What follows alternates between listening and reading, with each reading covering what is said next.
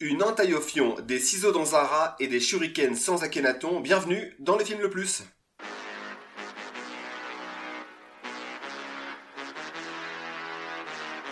On a quitté le collège il y a presque 20 ans. Ça nous fout un coup à la gueule, c'est évident. À l'époque, vous portiez les immenses bagues trouées. Marginal, j'arborais encore un cartable d'épée. La pire arnaque, c'était les cours de technologie. Des porte-clés, des répondeurs plus forts que chez les En cours de musique, les foot m'appellent étaient de sortie.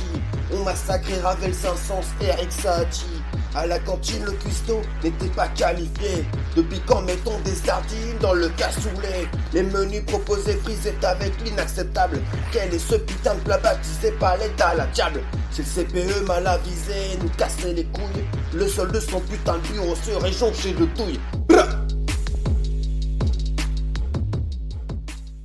Salut à tous, bienvenue dans Le Film Le Plus, podcast ciné qui nous permet de découvrir ou de redécouvrir certains films, qu'ils soient bons ou mauvais. À mes côtés, j'ai euh, le prof de chimie, Alex. Hello, ça va? Ça va et toi? Ouais, Oui, oui, un peu malade, donc du coup désolé si euh, je, fais mes M en B, etc. un petit rhume. C'est pas grave, on va essayer de, on va tâcher de te comprendre. Euh, j'ai le prof d'éducation civique, Aurel. Bonjour, présent. et toi, et toi du coup le CPE euh, du collège le, CPE de cet établissement, c'est vrai. Donc c'est moi. Tu fais régner l'ordre dans ce podcast. C'est moi qui ai le droit, du coup, de vous virer ou pas du podcast. Alex, si t'es inaudible, tu te dégages, d'accord? Je mets un mot dans ton carnet, t'aurais pu un avertissement plutôt.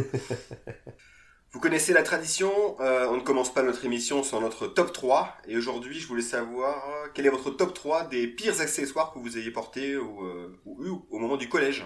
je vais commencer, j'avais eu des chaussures fila, on aurait dit des chaussures de meuf. un pull gris Scott et, et ça c'est une petite dédicace pour Aurélien, un sac à dos Jean Sport. Parce que c'était pas la mode à l'époque. C'est juste que c'était le ISPAC du pauvre. Alors on faisait avec l'argent qu'on avait. Ok. Donc oui, j'ai eu un Jean Sport pendant mon collège et, j'assume. J'ai eu un SPAC après. Euh, bah, du coup, bah, ça va être mon top 1, mon sac Jean Sport. Non, j'ai eu aussi des fausses Nike TN. Ah oui, c'est vrai, TN requin. TN requin, ouais, des fausses, celles que tu achetais au marché et qui du coup se craquaient très très vite. Mais, mais le summum, ça reste euh, euh, les mèches blondes. Aïe aïe aïe. pour faire pour faire euh, pour faire californien, je sais que ça, ça, me vaut beaucoup de raillerie encore aujourd'hui. Euh, heureusement, il y a assez de preuves physiques. Donc euh, j'en ai quelques-unes. Hein. ça restera entre nous quand même. Et toi, Pierrot? Moi, j'en parlais un petit peu dans le rap. J'ai eu un cartable en quatrième et c'est dur. Voilà, c'est dur. Alors que tout le monde, tout le monde a un 5 à dos à cette époque-là. Retourner au cartable, c'est c'est un peu délicat, c'était ma punition. Sinon, faire un petit combo un petit peu, un petit peu touchy niveau, niveau mode, associer un maillot du PSG, maillot euh, gris, époque Anelka, euh, époque comeback Anelka, ah bien sûr, et avec un baggy. donc c'est dégueulasse. Faute de goût. J'ai des photos encore avec ces vêtements-là. Et sinon, se faire une fausse entaille à l'arcade pour, euh, je sais pas, pour faire le, pour faire le rebelle. Parce que t'étais fan d'Obispo. non, de Drazik dans Art Caravif. Chacun ses refs. Ah là là, quelle horreur de revenir là-dessus. En plus, on fait des top 3 sur le collège, on va parler de lycée. Ouais, c'est vrai. on a bien bossé ce truc-là. voilà, petit rappel du principe de l'émission, vous commencez à, la connaître. Nous avons choisi un thème, puisque nous sommes trois, chacun d'entre nous a sélectionné un film qui s'y rattache. Euh, mes acolytes et moi allons ensuite débattre, confronter ces films selon différents critères, à savoir la réalisation, le scénario, le jeu des acteurs, plus une catégorie bonus qu'on dévoilera ensuite. En fin d'émission, nous devrons déterminer quel est le film le plus, et aujourd'hui, nous voulons savoir quel est le film le plus, le plus ZEP. Mais Pierrot, qu'est-ce qu'un film ZEP? Un film ZEP est un film qui se passe dans un, collège ou un, lycée à haut risque, où l'éducation n'est plus vraiment le... Plus vraiment la priorité. C'est plus vraiment la priorité. Là, on est là plus pour, euh, pour encadrer. Euh, ça part un petit peu en vrille, quoi. Donc rien à voir avec Titeuf, en fait. Non, rien à voir avec Titeuf. Alors ça n'existe, on appelle ça plus des, des ZEP, c'était les zones d'éducation euh, prioritaires. Mhm. Euh, pour ceux qui n'auraient pas la, euh, la, référence. Mais voilà, c'était euh, maintenant ça s'appelle des, des REP, des réseaux d'éducation prioritaires. On va peut-être dû changer le nom du podcast. le film le plus REP, ça marche moins bien. ZEP, je trouve que ça parle à tout le monde. C'est vrai, que ça parle plus et effectivement, je pense qu'on est sur du sur des lycées un petit peu craignos hein, sur les trois films qu'on a choisis. Oui, oui. Chacun dans leur style. Pas une grosse ambiance qui là-bas. Non, t'aurais pas, t'aurais pas eu envie de t'y faire des potes. Hein. C'est clair. Bon les gars, on commence et du coup, je crois que c'est à moi de commencer.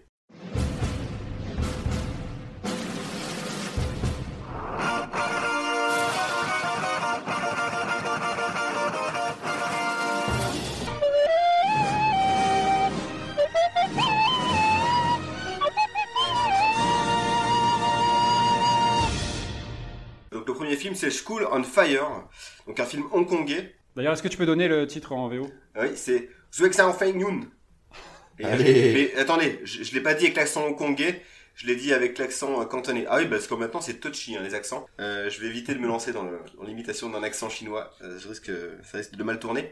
donc School on Fire, film hongkongais réalisé par Ringo Lam, est sorti en 1989. Petit mot hein, sur Ringo Lam, c'est donc un cinéaste hongkongais qui est mort en 2018 à qui l'on doit quelques Vandamme, comme risque maximum répliquant pardon, ou in Hell. Donc je sais pas si vous avez vu l'un des trois. Ils sont top, hein. ça fait partie des meilleurs. Ah ouais, c'est topissime pour, euh, pour du Vandamme. Moi j'en ai vu aucun des trois. Ah si, si, franchement, c'est. Pour, ça vaut vraiment le coup. Après, je suis pas bien placé pour parler parce que j'adore Vandamme. oui, c'est pour ça. On aura l'occasion d'y revenir. Alors, ce réalisateur, on peut le classer dans la catégorie hein, des Twiyark ou des Johnito, d'ailleurs avec lesquels il, il, a tourné un film qui s'appelle Triangle, sorti en 2007. Euh, c'est pas un film sur les sandwichs triangles hein, que je vous. C'est un truc où il y a des quand même des. Ils s'envoient dans la gueule. Pour vous donner une référence, hein, c'est comme si nous en France, euh, Franck Gastambide, Claude Zidi et Jean-Marie Poiret s'associaient pour réaliser un film, alliant ainsi la finesse d'écriture de Francky, la modernité de Claude Zidi et le rythme de JMP. Vous imaginez quand même le, rêve quoi. Je sais pas si Aurel, tu visualises un peu, euh, toi qui es un petit peu fan des ah, mais, je, mais je, ne demande qu'à voir ça. le Blue People Gars qui Ah là là. Alors, ce réalisateur, il a aussi réalisé donc une, une trilogie en plus de School on Fire. donc School on Fire s'inscrit en fait dans une trilogie des films on fire, c'est-à-dire que le gars est, très très branché feu. Hein. Il a fait City on Fire et Prison on Fire avec notamment Choi Yun Fat, qui sont euh, qui était aussi l'un de ses acteurs fétiches et aussi un acteur fétiche évidemment de de John Woo. Alors euh, pour le, le film sorti en 89, j'ai pas trouvé de, de, de chiffres box office. Euh, c'est difficile, difficile sur le cinéma hongkongais. Euh, que dire de plus? Voilà, moi c'est la première fois que je voyais un film de ce réalisateur-là. Et tu m'en avais, tu m'en avais parlé en bien, donc euh, j'étais, j'étais ravi de le découvrir. Et, euh, et au casting, évidemment, je ne connaissais personne. Évidemment, donc Roy Chung, hein, Oh Kakui, Victor On, Lam Chining et Damien Lo. Voilà, qui sont évidemment. Ouais, qui sont, qui sont des stars. Hein, je me suis renseigné, c'est en effet des, des vedettes. Hein. Ah bah Damien Lo, hein, pour vous donner une idée, parce que j'adore les comparaisons, faire des. Vous voyez Martin Lamotte ou pas? Et bah pareil, en, termes de rayonnement, c'est pareil. Voilà. Ah, théorie. théorie. Non, c'est des stars du cinéma hongkongais. Et Roy Chung, on le retrouve dans les trois, euh, dans les trois films On Fire. C'est vraiment un de ses acteurs fétiches. Voilà, bah, c'est tout ce que j'ai à dire pour le moment sur le, sur le film. Le film suivant, c'est donc? Le film suivant, c'est moi, c'est The Substitute, euh, donc, euh, qui n'est pas le documentaire de Vikash Dorasso, mais qui est bien un film américain sorti en 1996 de Robert Mundell, à qui on doit des films comme FX, Effet de choc, Big Shots ou Independence Day, mais pas celui que vous croyez. Ah. Euh, le scénario est signé à six mains, puisqu'on le doit à, Roy Frunks, Rocco Simonelli et Alan Ormsby. Alors, euh, on les connaît un petit peu. Euh, Roy Frunks a bossé sur le film Street Trash, qui, si vous ne l'avez pas vu, bah, rattrapez ça très très vite. C'est une histoire.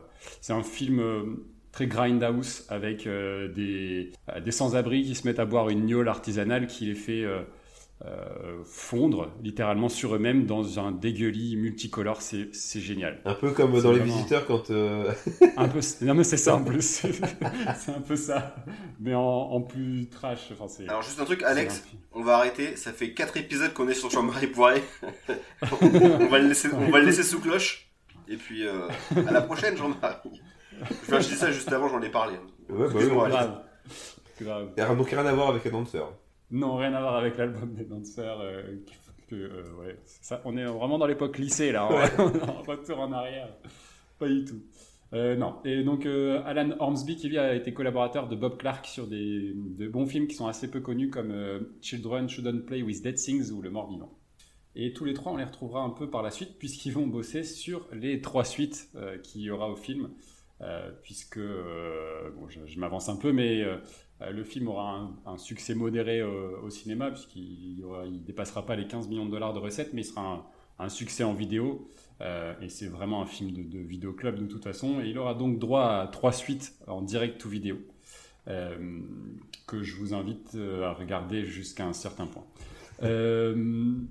La photo est due à Bruce Surtees, donc qui a bossé sur l'inspecteur Harry, l'évadé d'Alcatraz ou le flic de Beverly Hills. Euh, la musique, euh, on verra, qui ne m'a pas forcément marqué, mais euh, voilà, que, je tiens à signaler, est signé Gary Chang, qui a signé la musique quand même de Piège en haute mer, Sniper, Tireur d'élite et Double Team. Si ça, on n'est pas sur du film de vidéoclub aussi. voilà, donc ça, se pose là, quoi. et au niveau du casting, on retrouve Tom Béranger en vétéran du Vietnam avec une cicatrice sur le visage, si ça vous rappelle quelque chose, euh, faites-moi signe. Euh, le rôle avait euh, été envisagé à la base pour Steven Seagal également. je trouve que ça aurait été quand même moins bien. on y retrouve aussi Diane Venora qui a joué dans Hit, Romeo plus Juliette, Le 13e guerrier. Forcément Ernie Hudson de Ghostbusters, Ghostbusters 2, Ghostbusters version féminine et Ghostbusters l'héritage. Et enfin des mecs comme Louis Guzman, William Forsythe ou encore Raymond Cruz, Tuco Salamanca dans Breaking Bad. donc j'ai dit le film aura trois suites. Tom Béranger euh, ne, reviendra pas, mais on y retrouvera à la place euh, Treat Williams. Et euh, en méchant dans le 2, en fait, si vous voulez, le, 2 c'est un remake du 1, mais avec Treat Williams à la place de Tom Béranger, B.D. Wong qu'on retrouve dans Jurassic Park à la place d'Ernie Hudson, à la place du trafic de drogue, c'est du trafic de pièces de voiture. C'est exactement pareil. Super, ça donne vraiment envie. Ah, alors, moi, c'est un film que j'ai découvert enfant et, et j'ai vu un culte à ce film, je ne sais pas pourquoi. En fait, j'avais euh, mes parents avaient dû acheter la VHS dans un bac à solde chez Lidl. Et, euh, j'ai kiffé et j'ai recherché absolument voir les suites. Et un jour, il est passé sur euh, M6. Je l'ai enregistré et je me suis fait une pochette de VHS moi-même avec le TéléZ. J'avais découpé l'article du TéléZ, collais sur la, jaquette et tout, créé mon truc. Et, voilà, et après ça devient un peu pénible. Et à la fin, dans le 4, vu qu'ils se disent un peu, on verra un peu, c'est un peu touchy, bon, on va pas toujours mettre un prof blanc qui vient régler les comptes des Mexicains et des Noirs dans les lycées américains. On va plutôt le mettre dans, un, dans un, une école militaire. Comme ça, comme ça, un film d'action, ça va. Ah. Ça rentre dans le vif du sujet. T'es loin quand même, t'as confectionné un écran pour ce film-là. Ah, tout à fait, tout à fait. Parce que voilà, je voulais avoir euh, Substitute 2.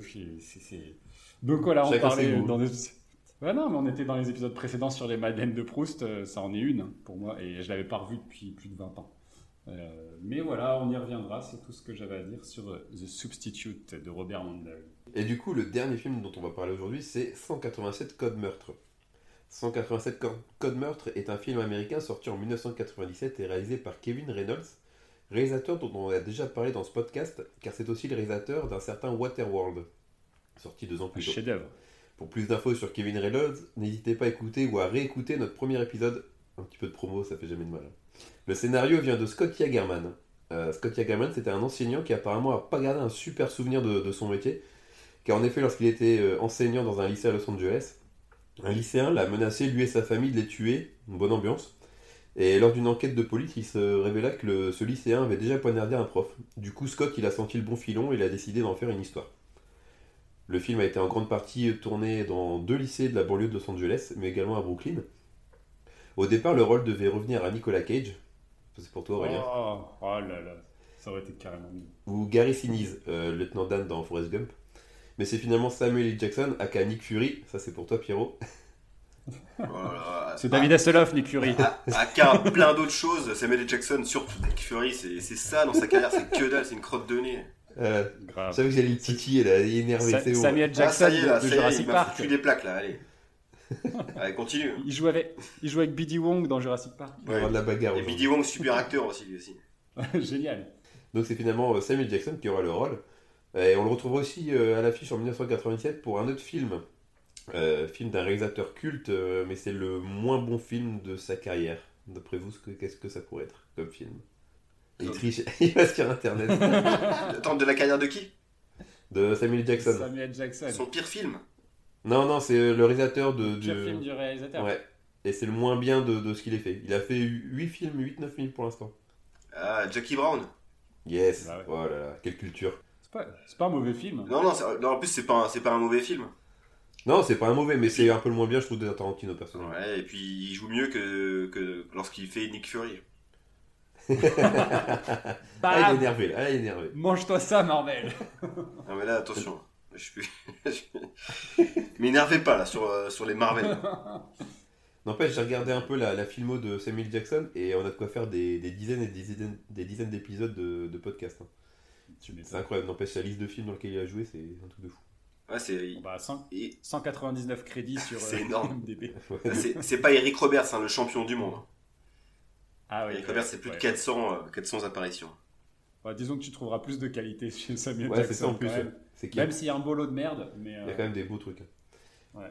Bon, bref, pour revenir à 187 Code Meurtre, on retrouve du coup à côté de, aux côtés de Samuel Jackson des professeurs comme euh, le papa de Maman j'ai raté l'avion, John Hurd, ou la maman de Hook, Kelly Rowan. Du côté des lycéens, il y a Clifton Collins Jr. dans le rôle de César, dont c'est son premier rôle, ou encore Method Man. C'est le personnage qui poignardera euh, Samuel Jackson au début du film. Un petit mot du coup sur la soundtrack euh, qui s'écoute plutôt bien, avec du Massive Attack, du DJ Shadow ou du coup ben, du Method Man. Le film malheureusement ne rencontrera pas le succès, car sur les 23 millions de budget, il n'en rapportera que 6. Et voilà, c'est tout pour moi. Bah, très bien, on va passer à la bagarre. Alors on commence par, euh, par le scénario, donc le, scénario de School on Fire. Vous connaissez mon sens de la synthèse. Une jeune écolière va se chauffer avec les triades de Hong Kong après la mort d'un camarade de classe euh, dans une bagarre, avec l'aide de son professeur et de deux flics. Ah, c'est, fini. Qu'en avez-vous pensé? Bah oui, je vous avais dit, hein, synthétique. Mais on va vraiment au cœur du truc. Euh, qu'est-ce qu'on euh, Je pense que je vais.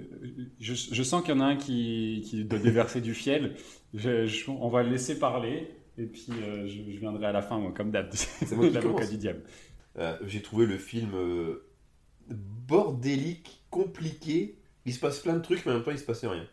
Mais non, en fait, j'ai du mal à identifier les, les personnages, leurs noms, les situations, qui les rapports qui entre eux, il y en a, c'est ils sont frères et sœurs, il y en a, c'est la cousine. Ouais, je suis d'accord, c'est, les rapports entre eux, hein, ils sont un peu confus. Enfin, j'ai trouvé. Hein. C'est assez attention, attention.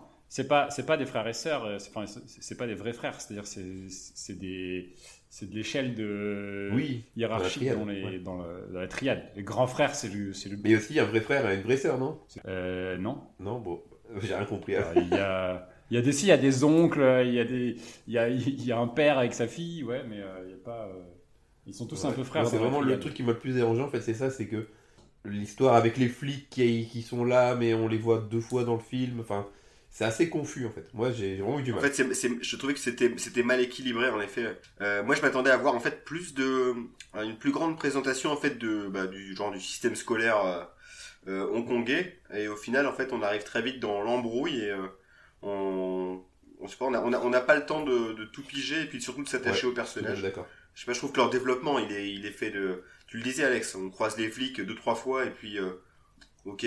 Enfin, euh, non, j'ai pas, j'ai pas trouvé ça hyper bien, hyper bien foutu.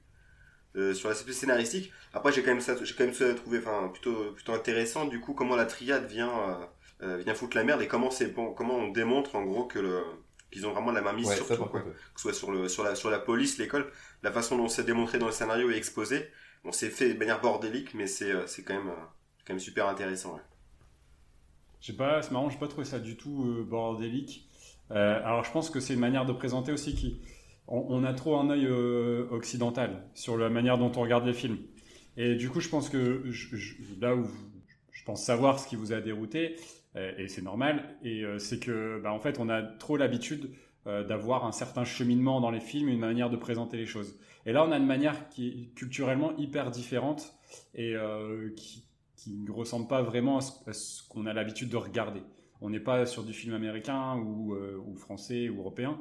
Donc on a vraiment une structure qui est assez, assez particulière et des développements de personnages qui sont euh, qui sont différents, mais parce qu'il y a cette culture aussi qu'on ne connaît pas. Et moi, c'est ce qui m'a plu en fait. C'est de voir euh, quelque chose qui soit complètement différent de ce qu'on a l'habitude de voir. Euh, et j'ai réussi à rentrer dedans malgré tout.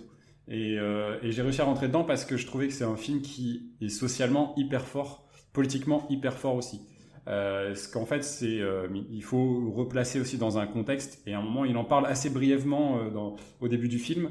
Euh, en se disant euh, t'inquiète pas dans 10 ans tu, feras ce que tu veux. On est à une période où euh, on est en 88 au niveau du film et en fait Hong Kong est une colonie britannique et en 84 il est annoncé que Hong Kong sera rétrocédé à la Chine en 1997. Donc là, ils sont 4 ans après l'annonce de la rétrocession. Ils savent qu'ils vont devenir chinois à partir de 1997. Et euh, les triades se sont, euh, gangrénées par aussi euh, bah, la mafia chinoise, en fait. Enfin, les, triades sont gérées par les, par les Chinois, etc.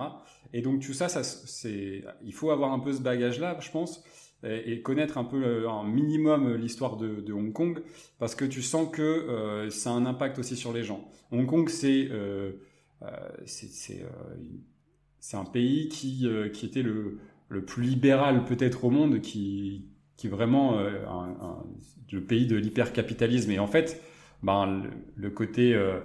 Euh, la mafia vient mettre son nez dedans parce que tu vois que les gens ils sont dans des situations, ils vivent dans des bars d'immeubles, ils essaient de joindre les deux bouts, pendant qu'à côté t'en as qui s'enrichissent. À Cologne, là, le, là où ça se passe, le quartier qui a été démoli par la suite, c'est vraiment ouais la pauvreté à l'extrême quoi. C'est ça. Euh, et, du coup, bah, forcément que la mafia là-dedans, elle vient un peu euh, mettre son nez et les gens ont plus confiance en des gens de la triade qu'en la police qui, euh, de toute façon, est aussi gangrénée par la mafia. Donc, en fait, c'est tout ce background-là qui se crée, qui, qui t'est montré, que je trouve hyper intéressant. Il y a un vrai message fort politique. Ouais, t'as raison, c'est un, film ultra engagé, mais c'est pas ce qu'on disait avec Alex. nous, c'est vraiment, moi, c'était purement technique, parce qu'en effet, j'avais lu tout ça hein, sur la rétrocession de la de Hong Kong à la Chine. Euh, moi, c'est la mise en place en fait qui m'a qui m'a gêné, et pas forcément parce que les codes culturels nous échappent, mais c'est vraiment en fait la la répartition entre guillemets de de, de temps que vont avoir les, les uns les autres. Euh, c'est que j'ai trouvé un peu particulière et pas forcément très bien équilibrée. Euh, je sais pas si c'est euh, le cas pour tous ces films ou si c'est euh, voilà c'est. Non, je sais pas, je sais pas, mais oui peut-être que peut-être. Je, mais moi, après tu, tu, tu, tu, touches vraiment, enfin tu suis vraiment les deux personnages principaux qui sont qui sont les deux les, deux comédiennes, enfin les deux personnages féminins jusqu'à un certain point. Et bon, tu suis vraiment un cheminement particulier, notamment le personnage principal euh, qui, euh, qui au départ, euh, enfin, qui a, l'impression qu'elle rentre un peu là-dedans, mais par par accident entre guillemets parce que voilà elle, a des attaches avec certaines personnes qu'il ne faudrait pas qui sont assez peu fréquentables qui sont pères aussi. Et du coup ensuite il, ben, elle rentre vraiment dans ce système là parce que donc en gros tout part en vrille parce que la triade vient l'aider parce qu'elle se, elle se fait emmerder dans le lycée et donc la triade vient régler ses comptes au mec qui, qui l'a emmerdé et euh, suite à ça, bah, elle rentre vraiment là-dedans et euh, elle tombe amoureuse d'un mec et euh, elle doit de l'argent. et donc pour régler son argent, bah, à un moment donné, elle va jusqu'à se prostituer. On va assez loin quand même dans le, dans le drame. Mais je trouve que tout arrive trop vite et t'as pas l'impression qu'il y a des, enfin, des ellipses, tout s'enchaîne, s'enchaîne, s'enchaîne. Et je sais pas, je trouve que tout va trop vite. Et pareil aussi au niveau des dialogues. Pas le temps de se pencher hein, sur, les, sur les personnages. Hein. D'ailleurs, j'ai eu du mal à, à avoir de l'empathie que, quel que soit le camp. Il y a éventuellement le professeur, qui je trouve un peu plus d'épaisseur. Tu vois, il y a aussi les dialogues, je trouve que ils exposent, ils, parlent, enfin je sais pas, ça expose trop les situations trop simplement. Il y a un truc dans l'écriture qui. Euh... Ah, c'est assez direct aussi, peut-être. Mais pareil, euh, mais, mais euh, parce que aussi le, la violence arrive très vite. Euh, et quand c'est violent, enfin ça, ça y va pas de main morte, quoi. Euh, et, tout est frontal. Et, effectivement, ça y va pas avec des pincettes, tu as raison. Mais du coup, euh, tout, tout C'est peut-être pour ça, en effet, c'est que c'est sans doute volontaire le fait d'être d'être comme ça un peu abrupt et euh, de pas voilà, forcément préparer le spectateur pour. tu vois, y a, je pense à deux scènes notamment, c'est la scène sur la plage qui, je trouve, arrive un peu comme un cheveu sur la soupe où il y a la, la, fille qui commence à, à tomber amoureuse du, du gars de la mafia, là, comment il s'appelle déjà c'est Smart, non euh... Smart, frère, c'est méchant. méchant. bref, l'autre. Tu vois, déjà, pour te dire à quel point j'ai oublié les, les trucs. frère, frère Happy Je sais plus. Enfin bref, il y a une scène sur la plage qui arrête comme un cheveu sur la soupe. Et aussi la scène du suicide de la cousine euh, de, de l'héroïne en moto. Qui part en moto euh, et qui se prend un, bus. C'est pas sa bah, cousine. Hein. Il parle de long qui vit chez sa tante. Euh, tu vois, il y a pour moi, il y a un truc familial entre les deux. Non, parce que du coup, elle va chez la grand-mère euh, qui n'est pas sa grand-mère. Donc, euh, il faut savoir que Ringolam, il a sorti des produits dérivés, il a sorti un jeu de 7 familles euh, autour du film. et ça a foutu un sacré bordel dans les parties. Personne ne savait qui était qui. Pour moi, c'était pas. C'est ça. Non, pour moi, c'était pas, ça, c'est pas, c'est pas du tout sa cousine. euh, C'est pas ma femme, c'est hein, ma qu'on- cousine. Oh, l'imitation C'est reparti J'ai pas la Mais si, référence. On l'a déjà fait en plus. hein. Ch- Sur les Sur les dinos. Ah, excusez-moi. Il y a des trucs que je sors de mon cerveau, ça doit être volontaire. non, bah au-delà de ça, en fait, euh, non, elles sont proches. euh, et, et tu dis que ça, ça arrive comme un cheveu sur la soupe? Ah, ça arrive vite, ouais, je suis d'accord. Ça arrive assez vite, en fait, elle a un, un- Je sais pas, elle pète un- un câble et du coup elle part en moto et. une déception amoureuse. je trouve que les, sentiments des personnages sont pas assez développés et du coup euh, je trouve que toutes les scènes arrivent et tu bah ouais mais c'est pas assez développé quoi. Et euh, voilà, je trouve qu'en gros c'est assez Ouais, ouais. brouillon en fait. C'est mon ressenti, j'ai trouvé le film très brouillon. Après euh, je dis pas il y a des trucs sympas, c'est euh, la- les enfin sympa. Les relations euh, hommes-femmes qui sont quand même assez euh, assez virulentes quoi. C'est hein. Vraiment euh, le machisme à l'état pur. Il y, a, il y a quelques trucs sympas aussi, le- comme tu disais, les flics qui sont envieux des gangs sur certaines phrases, certaines remarques qu'ils peuvent faire. euh. Oh, puis, de toute façon, il baigne un peu là-dedans. Il ferme les yeux sur Je trouve que c'est dommage, c'est qu'il y a une portée politique dans le film, mais euh, si t'as pas les refs et euh, si t'as un peu pas un peu t'as pas un peu creusé l'idée de, de Hong. Kong, ouais, un peu curieux au niveau de Hong Kong, bah tu passes à côté de plein de choses quoi. Donc euh, Ouais, c'est sûr. C'est un film, il faut avoir euh, un minimum de clés quand même. Mais après, euh, tout est, tout est rapide, tout est frontal, on l'a dit. Et, et même les symboles, tout est, enfin, c'est assez, assez fort. Elle met le feu à l'école. De toute façon, School on Fire, c'est ça. À un moment donné, elle met le feu à l'école. elle met le feu à un système. Enfin, il y a, y a beaucoup aussi de références avec, enfin, de, de, de- vision d'oiseau. L'oiseau qui est quand même un symbole de liberté et, qui, qui, là est empêché de parce qu'il y a quand même un oiseau qui qui prend cher quoi à un moment donné. Je sais pas si vous vous souvenez de cette ah oui, scène. il est balancé sur une. euh, il est balancé contre un mur. Ben voilà c'est vraiment là c'est le symbole de non non tu, tu bougeras pas quoi et euh, la liberté c'est c'est mort pour toi. Il y a beaucoup de symbolique Euh, effectivement je pense qu'il faut avoir certaines clés mais euh, je trouve ça moi en tout cas je trouve ça hyper hyper intéressant à découvrir. Moi, perso, je te dis, j'ai vraiment eu du mal parce que c'est pas nos codes et, et voilà. Toi Pierrot Euh, non, non, si, moi j'ai trouvé, comme tu disais, j'ai trouvé ça super intéressant de découvrir un contexte politique, la façon dont c'est, dont c'est vu par son réalisateur. Euh, mais un petit peu comme Alex, hein, je trouve euh, que, bah, alors, c'est peut-être notre œil qui est pas habitué, mais euh, ça m'a semblé pas, pas fouillis, mais voilà, un, un- il, il aurait fallu peut-être trouver un équilibre sur le traitement des personnages pour qu'on puisse peut-être plus s'y attacher. C'est, moi, c'est le traitement plutôt des personnages qu'autre chose, en fait, qui m'a, qui m'a troublé. Après, euh, il y a aussi le fait que bah, c'est dans une langue euh, avec euh, un, un parler hyper particulier. Donc du coup, c'est vraiment le phrasé est complètement différent de ce qu'on a l'habitude d'entendre. Donc euh, c'est peut-être aussi plus difficile de. J'ai l'impression qu'ils s'engueulent en fait. Et puis, mais il y a vraiment un truc qui m'a dérangé, c'est parce qu'on n'a vraiment pas cette habitude-là, c'est la manière dont, dont quand ils parlent, ils finissent toujours la dernière syllabe, ils la laissent traîner. Nanana. C'est chantant. Nanana. Et au bout d'un moment, après, dans ma tête, euh, j'avais j'avais ce truc-là, euh, là là là. Moi, je l'ai regardé avec, je l'ai regardé en VF avec la voix de Patrick Bosso. Bah, c'est, c'est mieux. J'imagine. Oh putain, ce saut est de triade. Qu'il est con.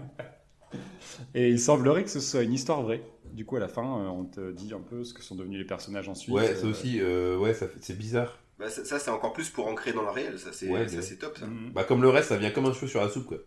Je- Tu vois, je, Ouais, je- Ça arrive comme ça euh, Ouais, bon. Oui, c'est. euh, ouais, je vois pas l'intérêt d'avoir mis en fait. euh.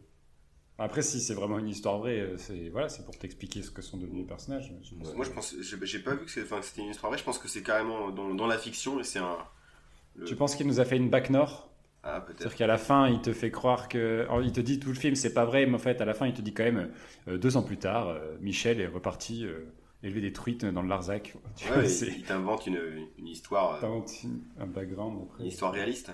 Ouais, je sais pas. Parce que le final est oufissime, quoi. Ouais, mais ça, on en reparlera à la relation. Ouais, non, mais faut dire que de Ouais. toute façon, ça Là- finit mal, quoi. Ouais, le, le- le rythme, le rythme est assez fou sur la fin. Ouais, c'est, c'est- c'est plus, plus la, ré- la réelle en effet. Euh, je crois qu'on a tout dit hein, sur, euh, sur on Fire. L'école, l'école de feu. Eh ben, on va passer à The Substitute. Euh, Donc, l'histoire est très très simple. C'est euh, l'histoire de Shale, un mercenaire qui s'est mis en pause suite à une mission ratée euh, du côté de Cuba, euh, qui revient chez lui et sa femme, euh, qui est prof dans un lycée un tout petit peu craignos, euh, se fait agresser, se fait péter la jambe, le genou suite à une altercation avec un élève. Et du coup, bah, Shale, vu qu'il se fait chier un petit peu, il décide de se faire passer pour son remplaçant et d'aller un peu mettre de l'ordre avec son background de, de militaire et de, mercenaires pour voilà, remettre un petit peu au pas ces, vilains élèves. Alors la première partie du scénario, bah, c'est toute la présentation de, donc de l'activité principale de Tom Berenger, donc euh, savoir un, mercenaire, et euh, l'activité du coup de sa femme, euh, professeur dans un lycée, un lycée dangereux. Euh, ça, j'ai trouvé ça super, et tu vois très vite qu'il va y avoir un effet pas un échange de rôle, mais que très rapidement Tom Berenger va prendre la place et va faire le, va jouer les justiciers dans ce bahut. Et donc cette première partie, elle me plaît parce qu'elle fait vraiment penser à plein de comédies des années 90 où les où des personnes ne sont pas à leur place, comme alors c'est pas tout à fait le même principe, mais c'est Arnold Schwarzenegger dans un flic à la maternelle il, a, rien à foutre là, quoi. Moi, j'ai pensé à Madame Doubtfire.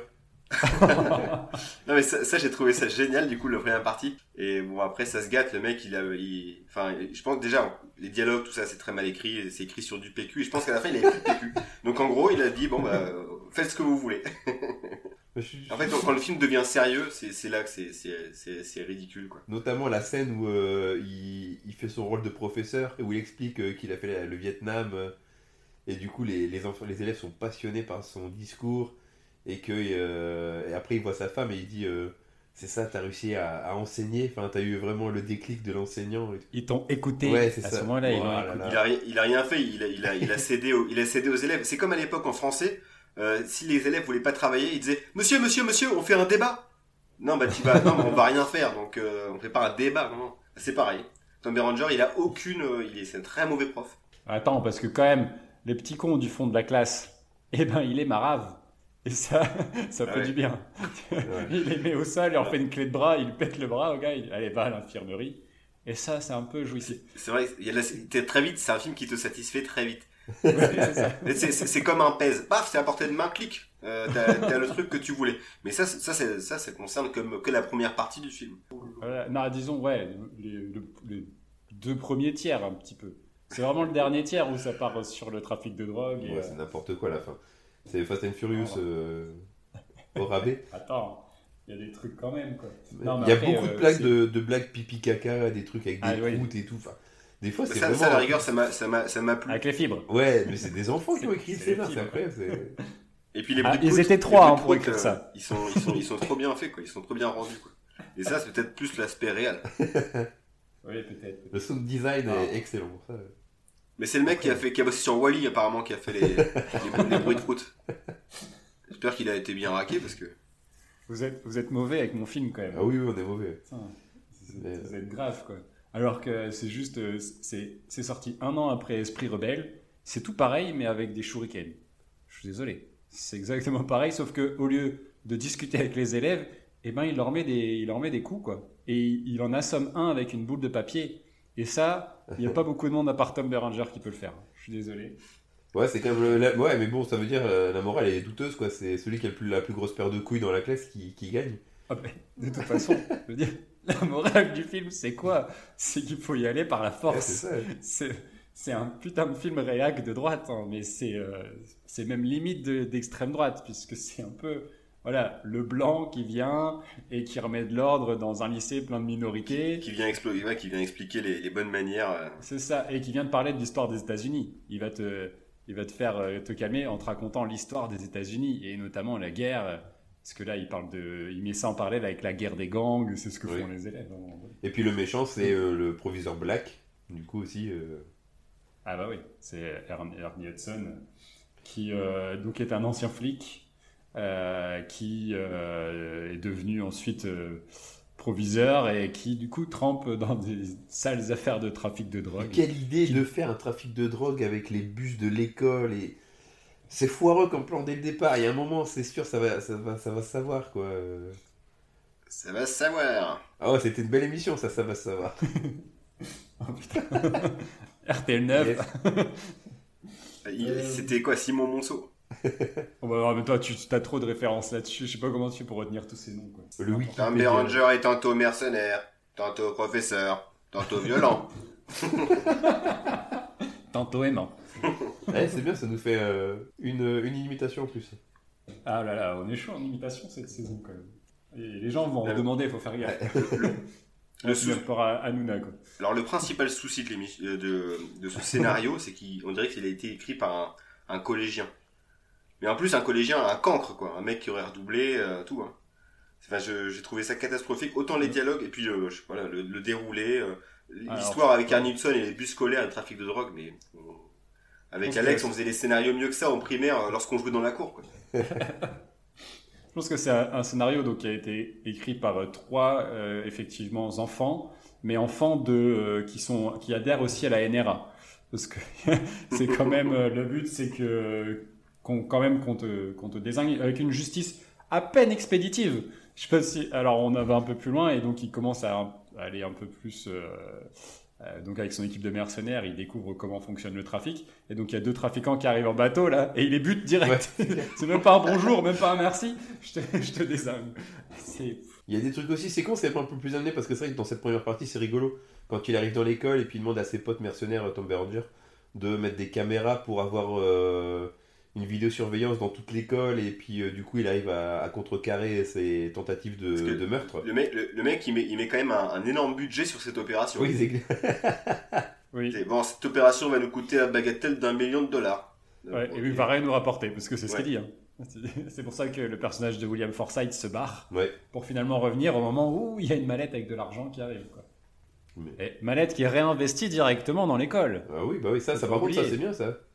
L'argent de la euh, drogue sert à acheter des écrans et des ballons de foot. Quand même. Et achat un peu compulsif, hein, il y a un petit peu tout et n'importe quoi dans, dans ce qu'il achète avec. A des euh, pizzas pepperoni. des pizzas. Il y a des pizzas, des, des, trombones.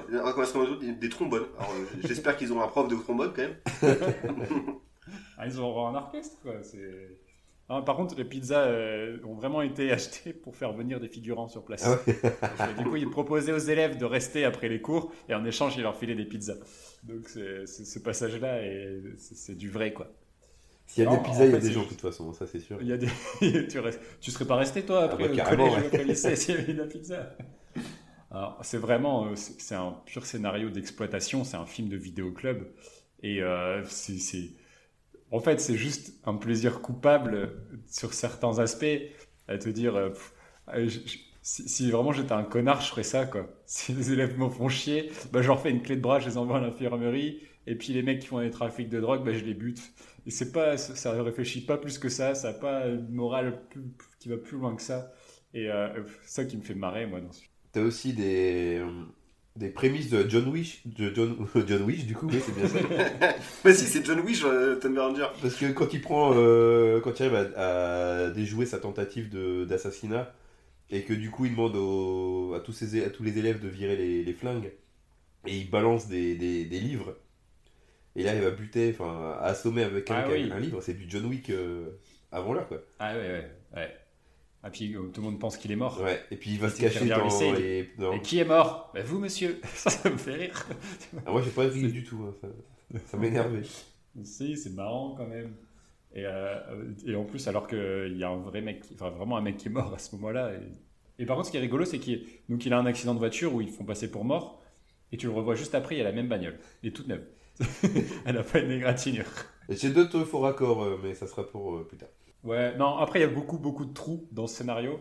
Alors, encore une fois, je répète, ils étaient trois à l'écrire. Alors, je sais pas si justement, il y en a qui apportent des idées, il y en a d'autres, ils ont dit non, non, c'est nul, mais on va, ils ont quand même laissé quelques trucs.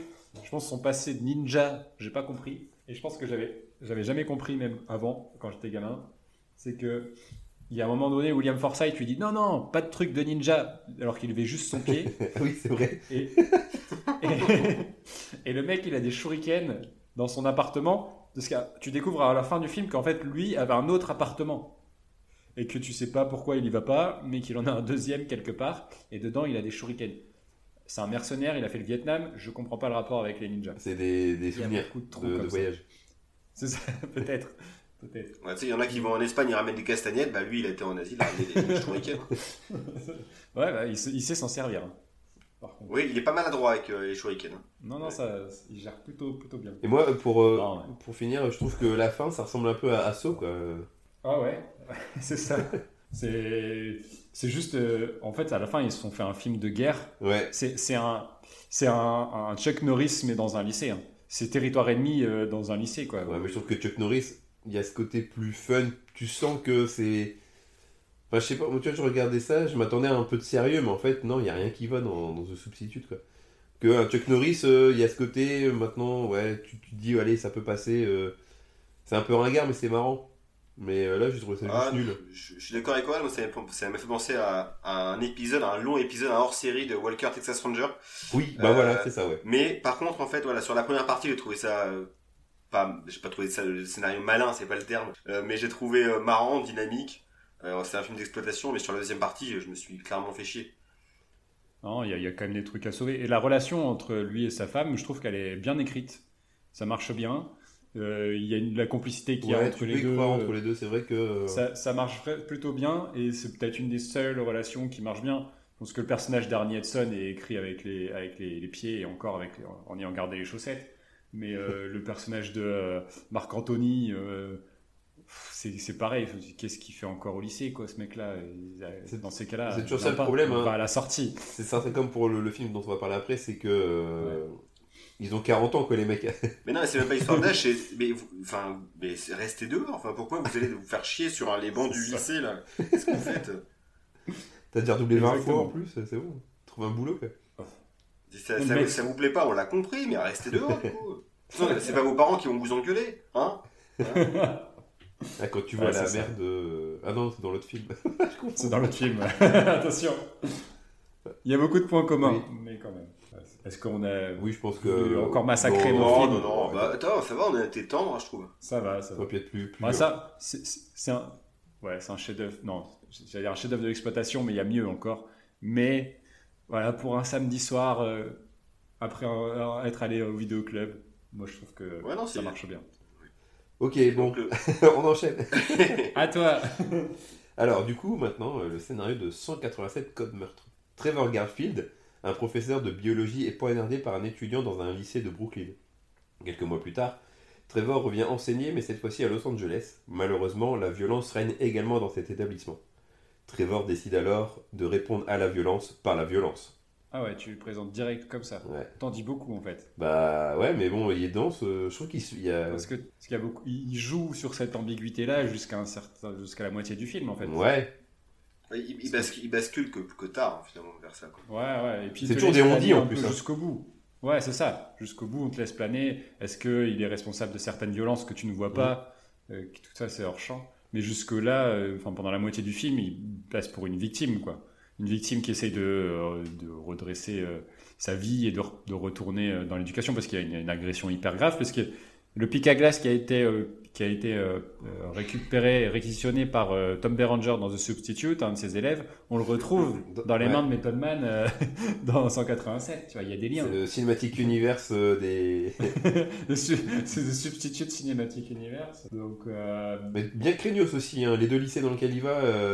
Oh putain, vraiment pas de bol. Hein. Dans, dans, le scénario, ils n'ont pas été avec le dos de la cuillère. C'est-à-dire que l'administration, le mec s'est fait planter dans un collège hyper dangereux. Et t'inquiète Samuel, on va te muter dans un collège encore plus dangereux. Mais il fera beau, il fera beau, donc. Euh... ouais. ça va, je tiens pas, il fera beau. Ouais. ouais. Et d'ailleurs, on n'a pas dit, mais Substitute, ça se passe en Floride, euh, du côté de Miami. Et euh, de, c'est filmé à Fort Lauderdale. Et là, on est euh, carrément de l'autre côté en Californie. Il, y a une, ambiance euh, GTA San Andreas, je trouve, dans, dans le film. Ah oui, ouais, Avec les gangs et tout ça, je sais pas, j'ai l'impression d'avoir euh, revu euh, GTA San Andreas. Mais moi j'ai bien aimé en fait, au global, l'histoire. justement, ce côté un peu ambigu sur Samuel L. Jackson. Tu sais pas trop sur quel pied il danse. Euh, cette histoire d'amour qui est naissante, mais tu sens que ça va pas aller bien loin. Et d'ailleurs, j'ai bien aimé. ça, ça marche pas du tout. Moi. Bah, moi, j'ai bien aimé le fait que du coup, ça, ça, ça, amène à rien. Et qu'ils ont pas fait une histoire un peu avec du romantisme et tout. C'était pas le propos du film. Et, euh, ça, et ça m'a en fait beaucoup, beaucoup fait penser au plus beau métier du monde avec Gérard Depardieu. Ah, merci d'en parler. Et eh, Cocorico, merci Alex. Pour une fois, t'as vu, c'est moi qui l'arrête. Mais euh, bah, il y en a un qui voulait placer dans l'épisode. Hein. vous, l'aviez cité quand même. Mais, euh, mais pourquoi? Vas-y, développe parce que je crois que j'ai pas vu ce film. Bah en fait, c'est pareil, c'est un prof qui arrive dans un. De, de Pardieu qui arrive euh, dans une cité et qui est prof. Et c'est le bordel dans, dans la classe. il y a une histoire avec la, fille qui veut bien travailler, qui est une bonne élève, et du coup le professeur la prend sous son aile. Il y a les gangs qui veulent l'emmerder. Il y a vraiment des parallèles en fait. Je pense que. c'est un remake de 187. C'est ça, je pense qu'il y, a eu une grosse inspiration. Je pense qu'il est sorti après en plus, L'Humanité du Monde. Si je dis pas de conneries. Ou alors sinon, ça serait encore plus fou que ça soit 187 tonnes meurtre qui est inspiré. Euh, qui était inspiré. C'est peut-être un, remake américain, tu sais, comme la totale. Et... Parce que là, il n'y a pas tellement les. Les gangs, en tout cas, dans le plus beau métier du monde, de mes souvenirs, ils sont moins violents. Quoi. Bah, il y a enfin, c'est pas des gangs, c'est les lascars du, de, la, cité qui foutent la merde, C'est des blousons noirs. Ouais.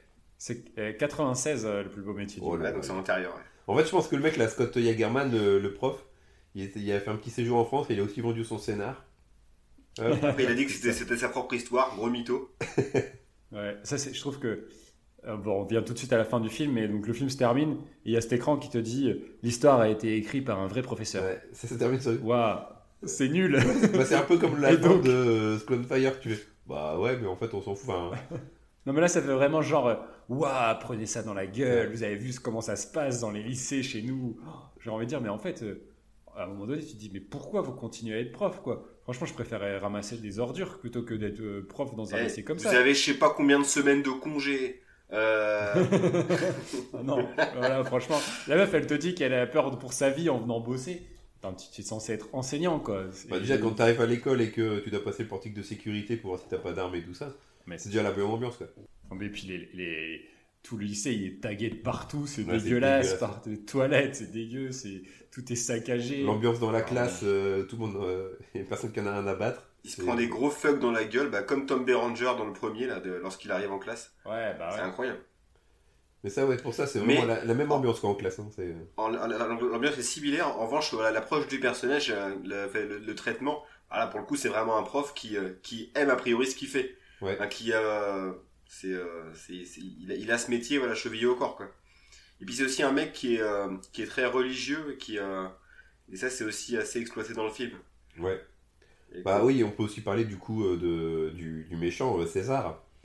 donc le mec qui, qui fait partie d'un gang. Et en fait, au début, tu penses pas que ça soit lui le, l'antagoniste principal. Parce qu'il y en a un autre. C'est Benny, Benny qui se fait buter. Euh, d'ailleurs, on ne sait pas trop comment. Est-ce que euh, il est aussi impliqué, euh, Samuel Jackson, là-dedans? On ne le saura pas. Ah si, il le, dit. à la fin. À la je plus. Ouais. Ouais, on parlera de la fin un peu après parce qu'il y, a, y a à dire, mais à la fin, il le dit dans son, ah, oui, vrai, oui, discours. Il, il, le tabasse apparemment avec un, un 2x4. Un 2x4, c'est une, une, planche de bois en fait. Oui, il y a aussi bah, le Benny, là, le, le, gars du gang de KOS, qui bute aussi un gars qui fait un tag gratos. Oui. Ah mais c'est un, un, sociopathe. Ouais, mais il y a aussi ses deux potes, du coup, César, et puis euh, bah, le mec qui a une coupe de cheveux un peu comme toi euh, dans tes années avec des pics, sur le, des pics sur la tête. euh... Ah là, c'est gratuit ça. Ouais, c'était un petit cadeau. qui ont pas l'air plus choqués que ça que leurs potes euh, abattent un mec de sang-froid. Si, justement, Pic, il est plus choqué que Clifton Coins Jr. Ouais, mais regarde, à la fin, ça l'empêchera pas de, de se raser le crâne, parce qu'il a compris que ça coûte de merde. ça allait pas. Il y a pire. Il y a le, le, faux plagiat de Eminem là Oui, oui. ah, mais lui, quelle horreur. C'est nul ce personnage, il sert à rien. moi j'ai noté Stevie Boulet, j'avais pas la Et ouais, ouais. Enfin, du, coup, tous ces, ces, étudiants là qui ont aussi pareil 30-40 euh, ans, c'est comme Marc les cœurs à vivre quoi. Euh, ils sont pas du tout euh, raccord. Ou Hélène et les garçons, c'était un peu ça. Ils étaient censés, je sais pas, être en, être en seconde. non, ils avaient déjà 25, 26 ans. Ouais, c'est ça. Non, mais, mais, après, tu peux trouver des les classes de SECPA qui ressemblent un petit peu à ça. Hein. Les gens ont l'air plus âgés. Alors, je sais pas si c'est vraiment leur âge ou. Euh... Je me souviens qu'il y a des mecs qui venaient en troisième en, en voiture. Hein, donc, euh... C'est vrai, qui déposaient leurs enfants à la maternelle à côté. c'est ça. Mais, donc, ouais, t'as toute l'exposition du film, et puis il y a une heure, euh, après une heure de, de film, euh, le film là, il part vraiment en couille euh, avec le, le, chien qui se fait, qui se fait pendre. Euh, après, ça enchaîne sur un coupage de doigts, sur euh, un rat euh, poignardé. Et, ouais, ça va, ça va crescendo. Ouais, ouais ça, ça, monte vraiment. Et t'as la scène, un peu le fusil de Tchekhov, où le gars, il regarde César, il regarde Voyage au bout de l'enfer. Ouais. Et qui mènera du coup à cette fin. Au début, je fais, oh non, ils refont, c'est nul, c'est pourquoi ils refont un truc avec la roulette russe? Roulette russe, ouais. Et en final, au plus la scène avance, au plus tu comprends, et je trouve que ça va, c'est pas trop mal amené mais c'est un peu lourd quand même, quoi. C'est pas finaux. Hein. Bah non, parce qu'en plus, le mec regarde Voyage au bout de l'enfer juste avant, et après, il te refait la même chose. Et en fait, jusque-là, en plus, j'ai trop de mal à comprendre le cheminement psychologique du personnage, du personnage de Samuel Jackson. C'est-à-dire que le mec, euh, il va dans son lycée au début, il est perdu, euh, il a du mal, puis finalement il s'intéresse, il reprend goût, machin, mais il va quand même refaire les mêmes erreurs que ce qu'il a fait dans son ancien lycée à Brooklyn, euh, là où il s'est pris la tête avec des mecs de gang, et il se replonge là-dedans dans les problèmes que ça a généré, et après on te dit qu'en fait, bah, du coup, pendant 15 mois où il a rien fait, et ben il a changé complètement et finalement il serait devenu une sorte de vengeur masqué et il serait devenu hyper violent sans que t'en sois sûr. Alors, je trouve que le film, il sait jamais sur quel pied danser là-dessus, tu vois. Et la fin, bah, le point culminant, c'est cette scène où, du coup, c'est un échange de verbalité entre lui et le personnage de Clifton Collins Jr. Et ils te disent des choses. En fait, j'ai envie de dire, ouais, très bien, ils peuvent dire ce qu'ils veulent, je m'en fous. Et euh, du coup, euh, c'est hyper facile. La fin, euh, de la manière dont ça se termine pour les deux bah, personnages. Ça vient, ça vient, ça vient souligner ce que ce qu'on avait déjà vu dans tout le film. Euh, Samuel L. Jackson, en fait, voilà, il, t'explique quasiment euh, tout son cheminement, enfin toute la pensée qu'il a vis-à-vis de ces euh, de ces gangs-là. Donc ça a aucun intérêt, c'est c'est surligner un truc qu'on avait déjà vu, quoi. Donc j'ai été proche, je voulais, je voulais vous, enfin, je voulais, je voulais vous aider. Je voulais vous aider, ouais, c'est facile. Oh là là, ouais. Bon, je vous cache pas que j'ai eu un peu les frissons. Hein. Sur la fin ah, non, mais c'est bourré de fusils de Chekhov, j'en parlais de, tout à l'heure. Il y a plein plein d'éléments en fait qui seront réutilisés ensuite. Il y a le chien, parce qu'on l'a dit, euh, l'histoire du chapelet, parce que du coup, euh, tu vois euh, Benny Chacon qui tient son chapelet au début du film, puis finalement, on retrouve ce chapelet, le même chapelet chez Samuel Jackson, alors qu'il est plus sur le corps de Benny. mais en même temps, le chapelet, c'est vrai qu'ils se ressemblent tous. Un chapelet, c'est un chapelet. Ouais, ouais, non, mais les flèches qui sont au mur, oui. qui sont utilisées pour, euh, euh, pour euh, blesser le personnage dont on parlait tout à l'heure. Le fait qu'il drogue le, le, le rat. C'est ça. En classe, il leur apprend comment endormir un rat en disant ça c'est un peu con. Super le prof aussi. C'est ça. En, fonction, vous prenez le poids et puis vous vous mettez cette dose-là et puis vous allez avoir la bonne dose pour endormir. En gros, il a clairement fait de la drogue, à montrer ça à ses élèves et c'est un peu le Breaking Bad avant l'heure aussi. Hein. C'est n'importe quoi. Et demain, on fabriquera de la méthamphétamine. c'est ça. Et du coup, vous aurez plein de thunes avec votre gang. bah, en même temps, au moins, ils apprendraient des choses utiles, puisque de toute façon, ils vont sortir du lycée, ils vont quand même y aller. Donc, euh, c'est vrai que ce serait pas mal, hein, tu vois. Il y avait des choses à faire. Ouais. Euh, moi, j'ai pas, franchement, j'ai pas compris le message.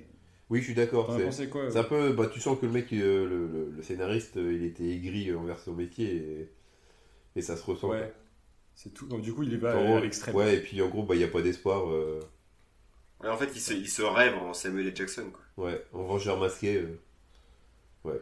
Mais après, en pur, pur divertissement, moi, le scénario, j'ai trouvé plutôt bien équilibré. Pour le coup, moi, je me suis vraiment attaché au personnage de Samuel L. Jackson. Et euh, je trouvais même que les personnages secondaires, hein, comme la, la petite jeune qui prend sous son aile, par exemple, ou même le personnage joué par Clifton Collins, je les trouve euh, solides et euh, bien, bien écrits, quoi. Enfin, Le fait qu'il bat sa mère et tout ça, le, César, le, gars du gang. Ouais, ouais. Et en revanche, chaque collègue. Il y a, de la profondeur, quoi, dans le. Par contre, un petit mot sur, oui, effectivement, sur euh, Papa de maman, j'ai raté l'avion, là. ah ouais, ouais, Prof bourré tout le temps, là. Enfin. Ouais, Jean-Michel Gros dégueu, là, ouais. Ouais, macho, et, enfin, il est nul, le personnage vraiment nul, quoi. Pas intéressant pour un sou, t'as pas envie que ça soit ton collègue. Même le personnage de la, prof d'informatique euh, qui apporte Avec les bons prémices d'Internet, les mails. Waouh wow. Ah ça m'a fait rire. nous apprendre les mails. Qu'on dirait euh, Scully dans X-Files. Euh, appelez Internet pour avoir des renseignements sur ce personnage. Mais après, ils savent pas quoi faire, il y a Internet, puis ils savent pas quoi. c'est quoi, ça sert à quoi? Ça fait penser au, l'épisode de Striptease où ils installaient Internet là. Ah, les, ouvrez la fenêtre et le mec ouvre vraiment la fenêtre de chez lui. c'est ça. C'est incroyable. Je mets où le disque dur avec ah C'est génial cet épisode. Et sinon, pour revenir sur le scénar, la description du. Ah, c'est un peu un pamphlet sur le système, euh, le système américain où ils expliquent en gros le, que l'académie ne, protège pas leurs profs. on voit au début lorsque Samuel euh, accuse deux jeunes de lui avoir volé sa montre qu'il n'est pas, qu'il est pas du tout soutenu. Ouais, bah il y a un peu ce euh, parallèle avec The Substitute où en gros le proviseur il fait de la politique plus que d'enseignement. Ouais, mais pour d'autres raisons. Oui, pour d'autres raisons. Là, c'est pour pas griller sa couverture de, de dealer.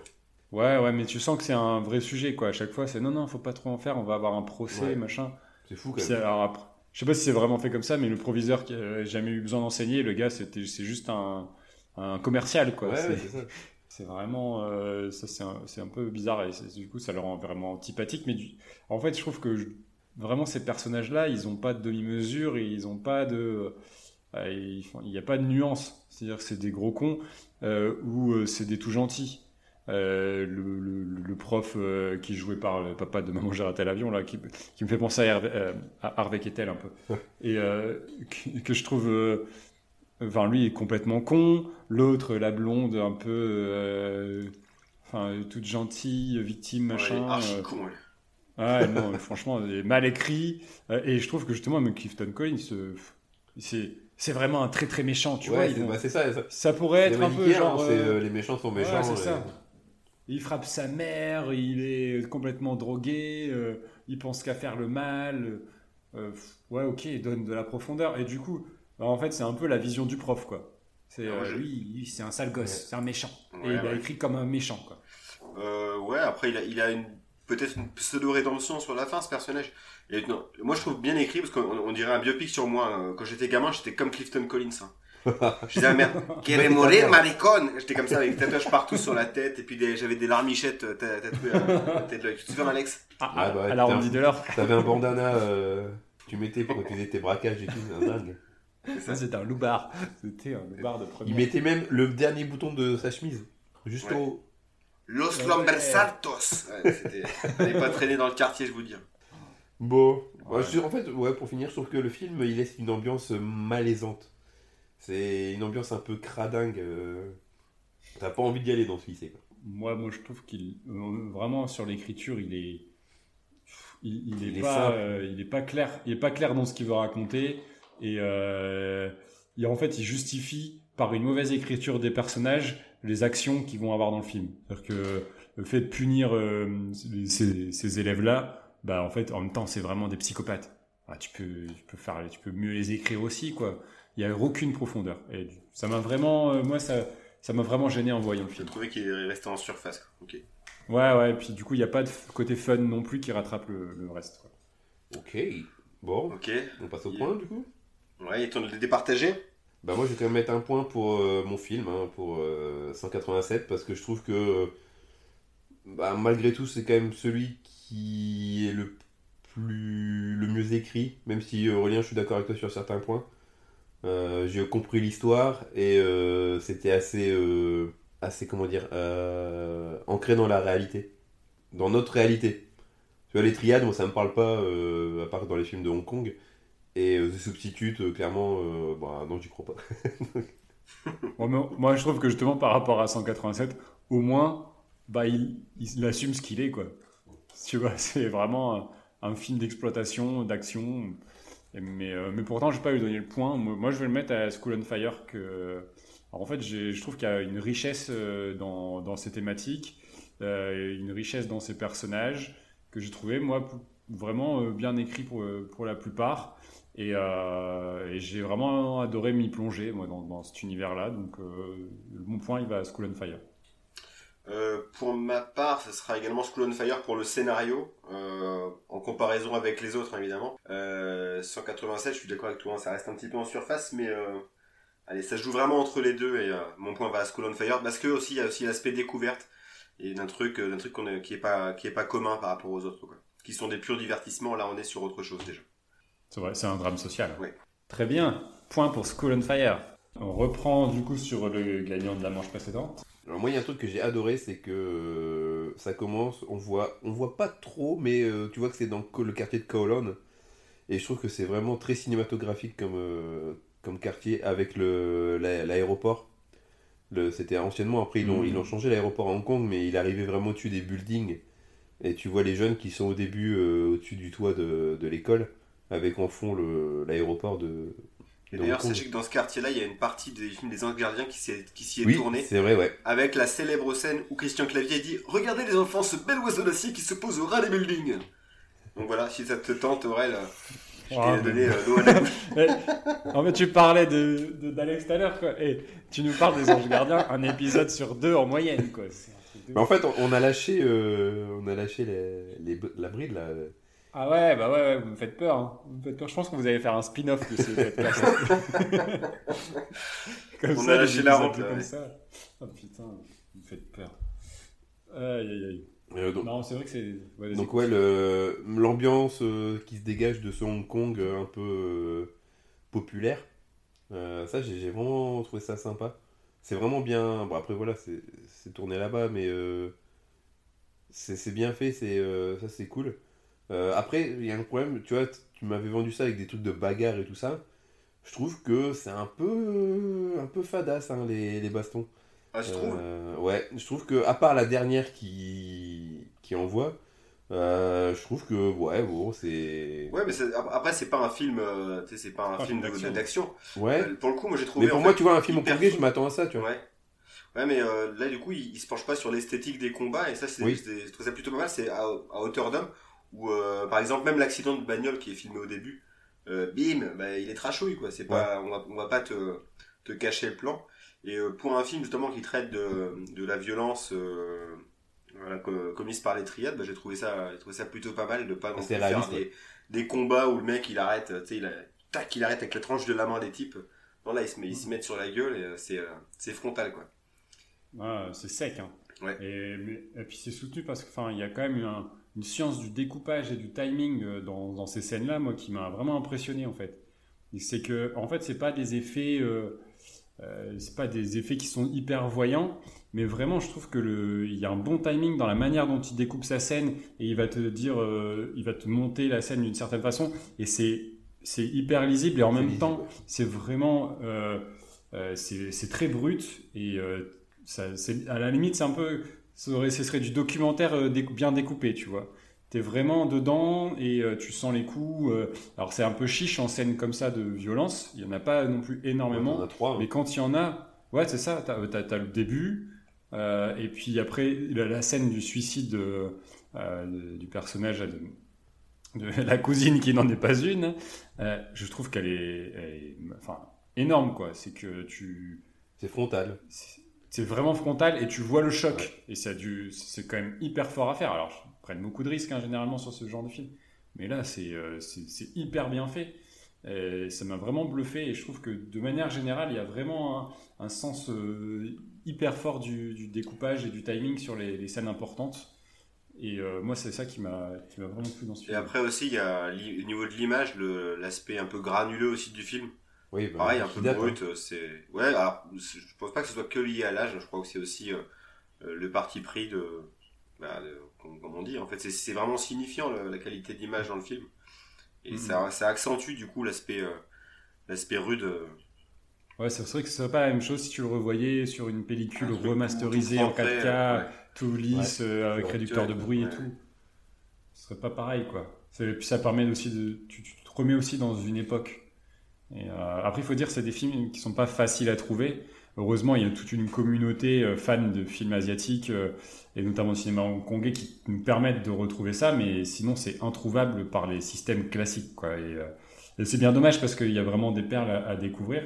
Et là, on est en plus dans un film qui est assez abordable quand même, parce qu'Hong Kong a aussi une période où, en fait, avec la censure, du coup, ils se sont engouffrés dans l'exploitation craspec avec ce qu'on appelle le, catégorie 3 qui était une catégorie de limitation, euh, c'est des films adultes. Et du coup, euh, bah, ils ont eu le droit de faire ces films-là et ils se sont lâchés. Et, sur des films où euh, bah, c'est bourré de gore, de cul, de tout ce que tu veux, mais ça va très très loin. Dans des films axés sur le viol ou des choses comme ça. Enfin, c'est, hyper crapuleux. Là, on n'est pas du tout là-dedans. On est sur vraiment un film grand public. Enfin, grand public. Peut-être que je vais un peu loin, mais en tout cas, plutôt, plutôt abordable, quoi. Et et qui est, euh, qui est plutôt enfin, beau, beau à voir. Euh, le son est bien géré aussi. au début, il n'y a pas de son. Euh, je dirais pas, je dirais beau. Enfin, visuellement, du moins. Non, mais qui, qui, qui a vraiment une, un style à lui et qui un parti pris qui fonctionne pour moi. Tu vois, moi j'ai retrouvé un peu un côté western au final. Parce que c'est assez calme sur tout le film et vraiment les, les 15 dernières minutes, euh, il y a une débauche de violence et euh, ça part vraiment en, cacahuète. Ou un peu, on tout à l'heure on parlait de Tarantino, mais il y a un peu ce côté-là aussi, ça m'a fait penser un peu à du Django. Tu vois, où vraiment à la fin, ça part dans tous les sens, t'as du sang et c'est assez exagéré. le gars il se prend une droite et il y a la chemise en sang. Et ça se termine sur un coupage de bras, des entailles dans le fion et tout ça. C'est c'est assez brutal sur la fin. Et j'ai trouvé cette dernière partie, ça m'a réveillé dans le film en fait. Et j'ai trouvé ça super euh, bien foutu. Et j'ai fait, oh, on dirait, tiens, un western où euh, l'action elle arrive au dernier moment et c'est euh, voilà, c'est le feu d'artifice et le, le, bouquet final. Tu vois. Ça m'a fait penser moi aux films indonésiens actuels. Je pense as des films comme The Raid, The Night Comes For Us. Je pense qu'en fait, ils ont rien inventé les Indonésiens parce que le cinéma de Hong Kong était passé par là aussi. Quand je vois ça, je me dis, ah ouais, quand même, les mecs, en 88, ils y allaient hyper, hyper fort, quoi. Cette scène finale, avec une brutalité. Et de toute façon, euh, tu parlais de Tarantino, mais il est hyper inspiré par bah, le cinéma asiatique. Donc, euh, forcément, il a ce, type de référence-là, c'est clair. Mais là, en parlant de la réalisation, on peut aussi parler du, montage. Euh, ça, je vais reprendre enfin, ce qui avait été dit dans la première partie, c'est-à-dire que là, il y a, pareil, il y a, un déséquilibre hein, qui est sans doute volontaire, mais qui, je trouve le, film du coup je en, pâtis un petit peu. C'est par rapport au rythme du film, j'ai eu du mal. Là, je me répète un petit peu hein, par rapport à ce qu'on disait sur le scénario, mais je trouve que le montage y est aussi pour beaucoup. Ouais, mais tu vois justement, moi je trouve que c'est un, des points forts, mais sur les scènes clés où euh, il, le gère vraiment très très bien. Sur le reste, euh, il, des choses sont moins marquantes parce que c'est de l'exposition, c'est du dialogue, mais euh, mais les personnages sont pour moi toujours bien représentés dans le cadre. Il n'y a pas il a, pas, a pas de pas d'erreur manifeste en tout cas. Et euh, moi j'ai trouvé que c'était, c'était un film vraiment bien, bien ficelé quoi.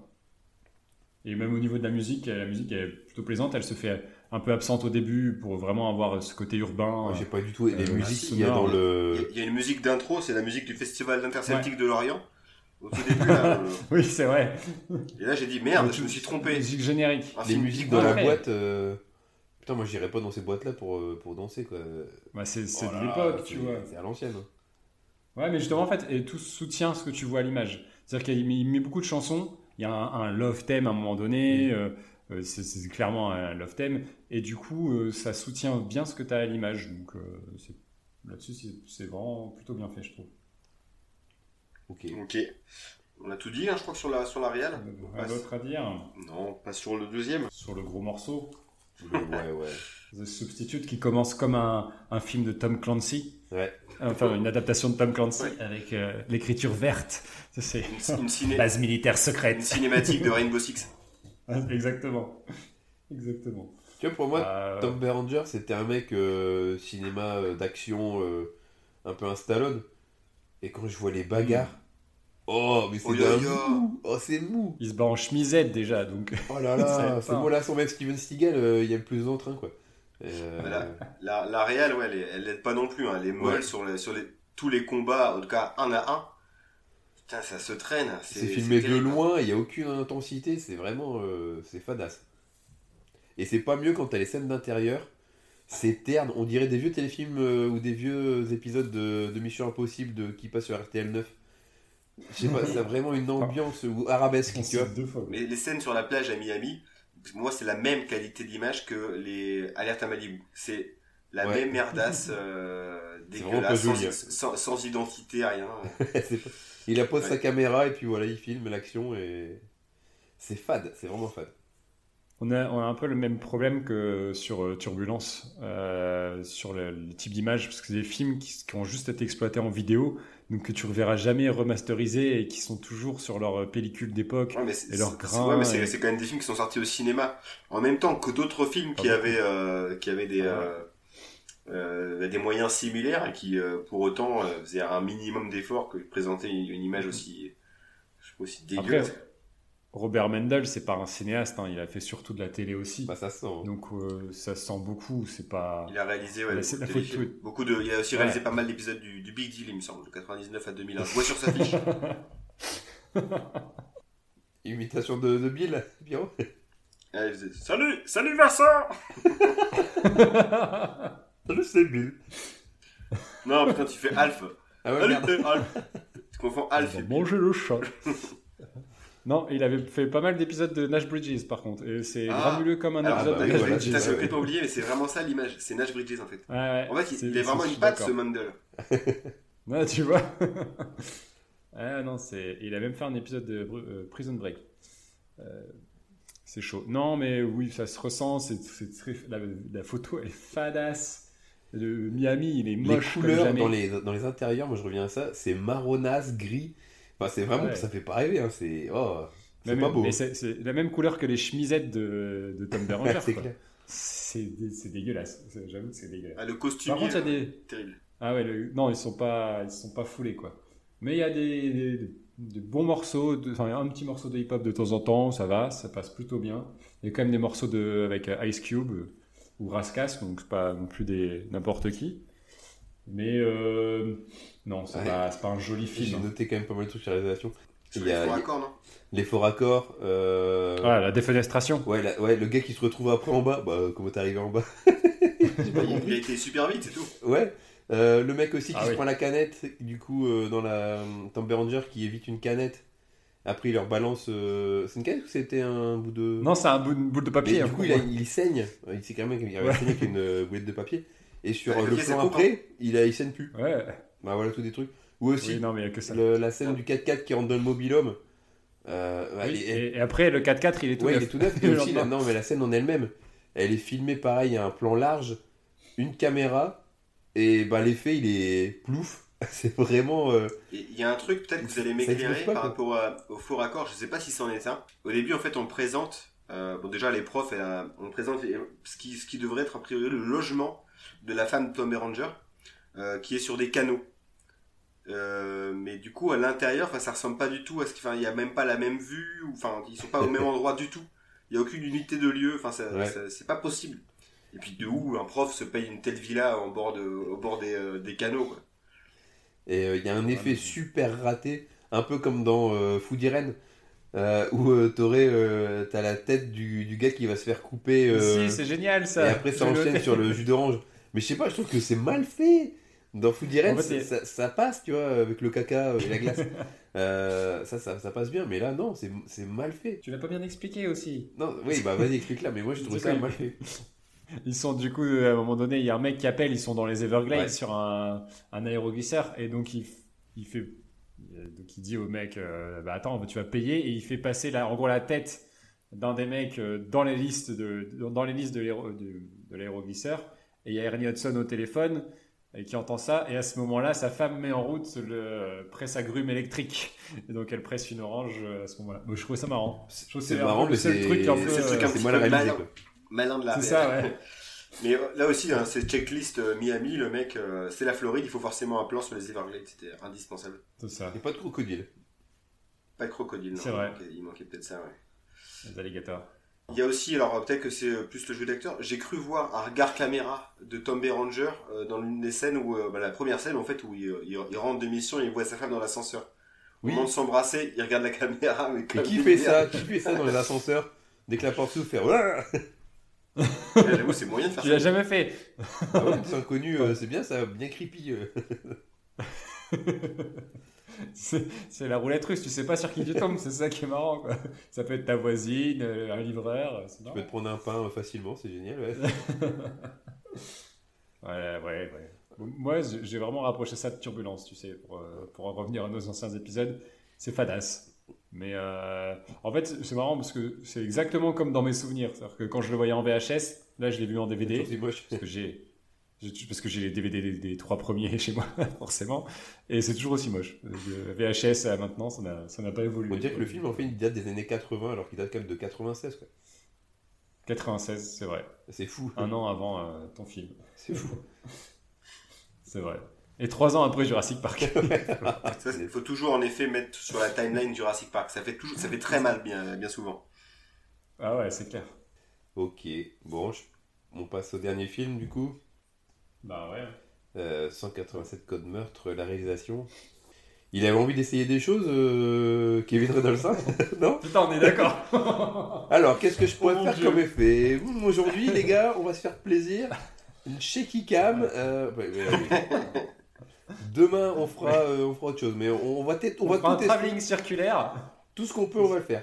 J'ai récupéré des, des travelling en rond que j'ai piqué à un certain Michel B. du coup, on va tester, mais on va mettre ça autour d'une table. Parce que pourquoi pas, franchement, quelle horreur. Ça n'arrête pas. Ah, il s'est lâché. Il s'est lâché, quoi. Il avait envie de. Ouais, de... Il, devait être frustré hein, de ses expériences passées, notamment il sortait de Waterworld. Ouais, c'est ça. Et là, il a voulu. Euh, il sortait d'un gros film de studio, peut-être qu'il s'est dit Allez, enfin, euh, enfin, à moi le pouvoir. Ouais, ça. Il me reste des grues, il me reste des trucs. moi, je peux fumer sur la terre, je peux faire ce que je veux. C'est pas sur la flotte, et du coup. Euh, ah ouais, non, ça, ça, ça n'arrête pas en termes d'effet, quoi. Ok, c'est pour souligner. Euh, bah, souligner que dalle. Bah, tu vois, quand euh, du coup Samuel Jackson il est mal à l'aise, la caméra elle tremble et tout ça, c'est très forcé en fait, ça le problème. C'est ça. C'est bah, un, un, film d'un mec qui sort éventuellement d'une école de cinéma. Quoi. Ouais, c'est clair. tu vois, si tu fais ça, bah, ça donne un peu cette, cette, euh, cette ambiance-là. Oh bah tu oh, le faire. En, revanche, il y a des trucs qui sont beaucoup plus classiques. Euh, tu sais, style les, les, petits flashs fondus au blanc pour montrer les différents mecs dans le, dans le bahut, là. Ça, c'est très daté et c'est souvent de, c'est très et c'est souvent lié euh, à voilà, as toujours l'univers du lycée délabré, tagué. Euh. ça, c'est très, c'est très codifié. Donc, euh, il y a des trucs un peu foufou et il y a aussi des trucs qui sont très ancrés dans le, dans le thème qu'il aborde, quoi. Ouais, ouais, mais il apporte absolument aucune folie, en fait. Il, enfin, tu sais même pas, il s'amuse. Peut-être que lui s'amuse, mais du coup, enfin, son travelling circulaire, là, son, son plan à la Michael Bay, euh, qui nous fait plusieurs fois dans des, dans des discussions entre personnages, ça, ça me fait de la gerbe, le truc. C'est horrible, quoi. Sans compter qu'il te rajoute une petite. il tourne vraiment vite et c'est trop court. Enfin, c'est pas, pas, pas, assez euh, large comme plan, en fait. Et, il te met par-dessus une petite musique techno jungle house dégueulasse au possible. C'est horrible. La musique, je l'ai trouvé horrible. Et il insiste. Il la remet plusieurs fois dans le film. C'est là la musique j'ai vraiment euh, pour le détester quoi. Euh, toute la playlist non? Pas toute la playlist parce que t'as comme tu dis t'as du Massive Attack euh, des trucs ouais je pense que j'aime pas Massive ah Attack. c'est peut-être ça fait. un peu ce style house que je déteste c'est ah, c'est vraiment la, la musique années 90 musique de fond des années 90 qui me file mal au crâne moi personnellement moi c'est le, truc que j'ai trouvé plutôt positif euh, bah, c'est ancré dans, dans, ce, dans, ce, dans ouais, ces années-là. C'était la mode. C'était la mode à l'époque. Mais quelle belle imitation de grand-père eh, Simpson. Mais ouais, non, ça, j'ai trouvé, ça, trouvé ça pas mal. Moi, j'ai, Et t'as aimé la musique jazzy euh, au moment du date Là, le cliché On va mettre des trompettes. On voit du saxophone. Du saxophone. à chaque fois, le saxophone, il vient s'immiscer dès qu'il y a rapprochements. Ah ouais, non, c'est tellement euh, classique. Et est-ce que vous avez compris euh, quand il ramène le caméscope? À moi, il y a un plan au caméscope avec un champ contre champ dégueulasse aussi parce qu'il est collé à la tête du personnage. Un peu comme. pourquoi il n'y a euh, qu'une caméra Non, mais une courte focale. comment il Comment il fait un, plan, un champ contre champ avec une caméra, avec un caméscope?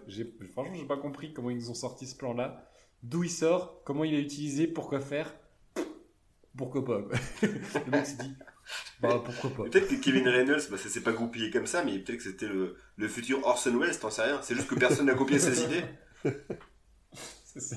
Trop novateur le mec, trop novateur dans ses idées. Ah, trop en avance sur son temps. Non, mais autant de, sur Waterworld, il est excellent. Euh, enfin, il est bon, mais là, mon dieu. Ouais, non, là, il, s'est un peu. en tout cas, moi, tu vois, ça m'a marqué. C'est vraiment. Euh, ah, ça marque, ouais. Je sais pas si c'est dans le bon sens, mais ça marque les esprits. Et du coup. Eh non, alors par contre, vous êtes vraiment. Là, vous êtes que négatif, mais il y a quand même des trucs à sauver. Moi, j'aime l'ambiance crasseuse, de transpirante, là. Euh, ouais, c'est C'est hyper bien retranscrit, ça. Ambiance sale, ambiance euh, mal à l'aise, c'est un peu malsain. L'endroit l'endroit dans lequel il vit, enfin, c'est tout est là pour te foutre, euh, l'angoisse. Le date, là, dans l'endroit où ils sont, mais t'as pas envie d'être, d'être là, quoi. ton date, fais-le ailleurs. Fais-le même à Flunch, hein, ton date, plutôt que chez toi. C'est horrible chez toi. L'école, tu vois, elle est filmée comme une prison aussi. Ouais. T'as un peu cet esprit-là. Et euh, ouais, c'est vraiment. Euh, ben, c'est appuyer le fait qu'il n'y a pas d'échappatoire, que c'est vraiment une ambiance pourrie et voilà, quoi. Tout est grand grainé et c'est comme ça. C'est, désespéré. ouais. D'ailleurs, c'est pour ça, du coup, que je vais mettre mon point euh, à 187 code meurtre. Tout ça parce que c'est toi qui as choisi le Ouais. film.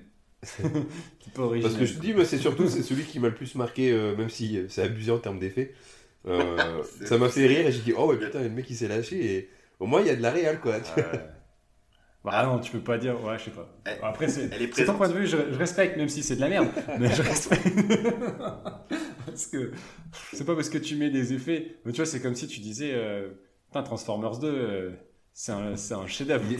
Elle m'a marqué parce que j'ai eu mal au crâne, donc euh, quand même, c'est qu'il se passait quelque chose dans ma tête. hein. Bah, j'ai vraiment sorti le même effet. J'ai eu envie de vomir à un moment donné. j'ai pas compris quoi. Alors, faut reconnaître que Ah. Reynolds, il est, c'est très audacieux cette réalisation. Son audace mérite un C'est- point. Non, soyons sérieux deux minutes. Euh, franchement, The Substitute, quoi, les gars. c'est- non, je déconne. Euh, non, vraiment, School on Fire, je trouve qu'il a une telle justesse dans sa, dans sa mise en scène et dans, euh, euh, dans, ses- dans les décors qu'il utilise, dans la manière dont il filme les scènes d'action importantes, dans son découpage, comme je l'ai dit et redit. Euh, J'ai du mal à mettre mon point ailleurs que sur School on Fire. Je trouve que là, Ringo Lam, euh, sans en faire trop, euh, sans que ce soit justement euh, hyper visible, on n'est pas sur du Choi Ark ou des, films, euh, des réalisateurs comme ça où c'est un peu plus euh, euh, e- expansif. Euh, je trouve qu'il y a vraiment une justesse euh, dans sa réalisation qui, qui m'a vraiment euh, impressionné, alors que ça paye pas de mine en fait sur le coup. Mais euh, moi, ça m'a, j'ai vraiment, vraiment beaucoup beaucoup apprécié euh, ce que je voyais à l'image, quoi. Euh, moi, je vais te suivre Aurélien, mais sans, sans sauter au plafond, quoi. C'est pour vraiment les, les départager. En effet, Kevin Reynolds, il a un rôle libre. c'est plutôt, plutôt, plutôt marrant, mais je vais le donner à, à, à- à School on Fire. Mais voilà, son, son, la réalisation ne m'a pas fait vibrer, quoi. À la rigueur, sur les films hongkongais, moi j'en ai vu assez peu avant ma vie. J'avais vu des films de Junito, et alors qui Mm. sont plus, c'est plus formel, quoi. Il y a plus de, c'est plus chéri, et ça, à la limite, ça, ça me parle peut-être plus. Euh, vous n'êtes pas, vous êtes pas sans savoir que j'aime bien Wes Anderson. Et... non, non, voilà, c'est pour, c'est pour ça, voilà, je, je, me- je m'enflamme pas, mais c'est des trois. En effet, c'est la réalisation la plus, euh, la plus fine. Voilà, il y a, il y a un cinéaste et deux zouaves, quoi. Il y a Ringo Lam. Ringo Lam, vous savez, qui était, qui était aussi euh, chanteur, ou plutôt chanteuse. Je chantais pour ceux. Mais je crois qu'il avait aussi de la, de la Il batte. était batteur des Ouais, Beatles. Oh putain, battre. ah, comment je te l'ai coupé sous le pied, celle-là. oh mon dieu. En plus, j'y ai pensé en préparant le podcast et je me suis dit, c'est vraiment nul comme van. Oui, bah. Ouais, moi aussi, je l'avais noté. Nul, ne j'avais la fais pas. Et finalement, euh, Faut se lâcher, quoi. ouais, ça, ça reste de la merde, hein, je suis d'accord. Et deux points pour on Fire. Attends, attends, t'enflamme pas trop. ouais. Commence pas à crier victoire euh, trop vite. Bah, c'est ton film. hein. Ouais, mais je sens que tu veux, tu veux, la tu- remontada tu, veux le défendre à tout prix. là. On verra, on verra, attends. Non. La remontada de... Parce que là, on va parler du jeu d'acteur. Alors, qu'avez-vous pensé du jeu d'acteur de Damian Lowe et de... J'ai oublié le nom de l'acteur. Euh, c'est Roy, Roy Chung. Et Roy Chung. Qui sont... euh, Non, euh, bah, euh, allez-y. Qu'est-ce que vous en avez pensé? Moi j'ai du mal avec leur. euh, Je pense que c'est tous avec les... le cinéma asiatique.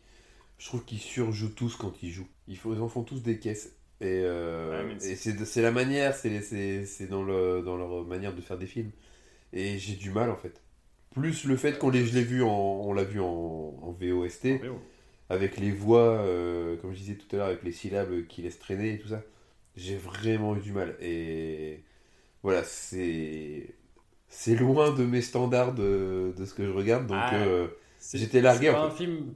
C'est pas un film pour le Homer Simpson qui sommeille en toi, ouais, quoi. ouais, c'est ça. Moi, il me faut du, du simple, euh, du concret. Et là, non, c'est. Voilà. Du coup, j'ai du mal à m'exprimer euh, sur le jeu d'acteur. Moi, j'ai trouvé au contraire que les deux actrices jouaient vraiment bien.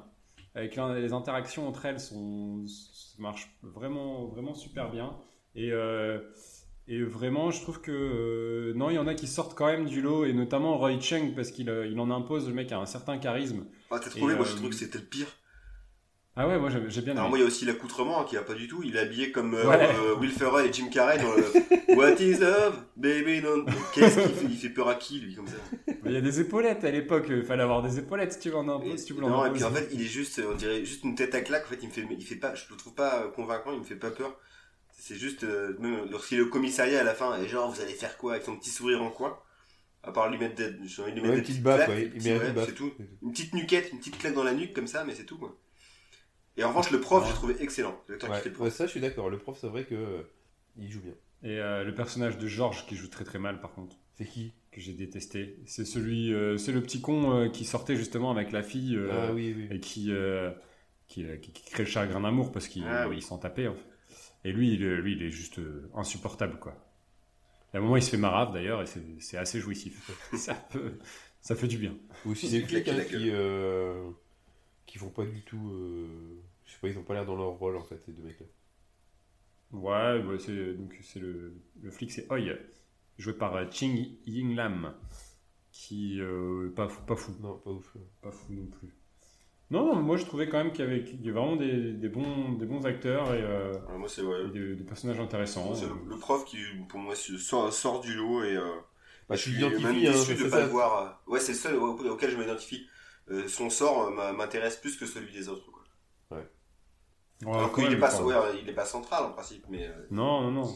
Non, c'est plutôt le personnage de, de, de Yuen qui est, qui est important. Donc, euh, ouais, moi, je, moi, moi, ça- ils, ils m'ont intéressé. c'est- Ça, ça me donne envie de, de me plonger un peu plus loin dans, dans la cinématographie euh, de Ringo Lam et par extension du cinéma hongkongais. Je pense qu'il y, a- il y a beaucoup de perles à rattraper.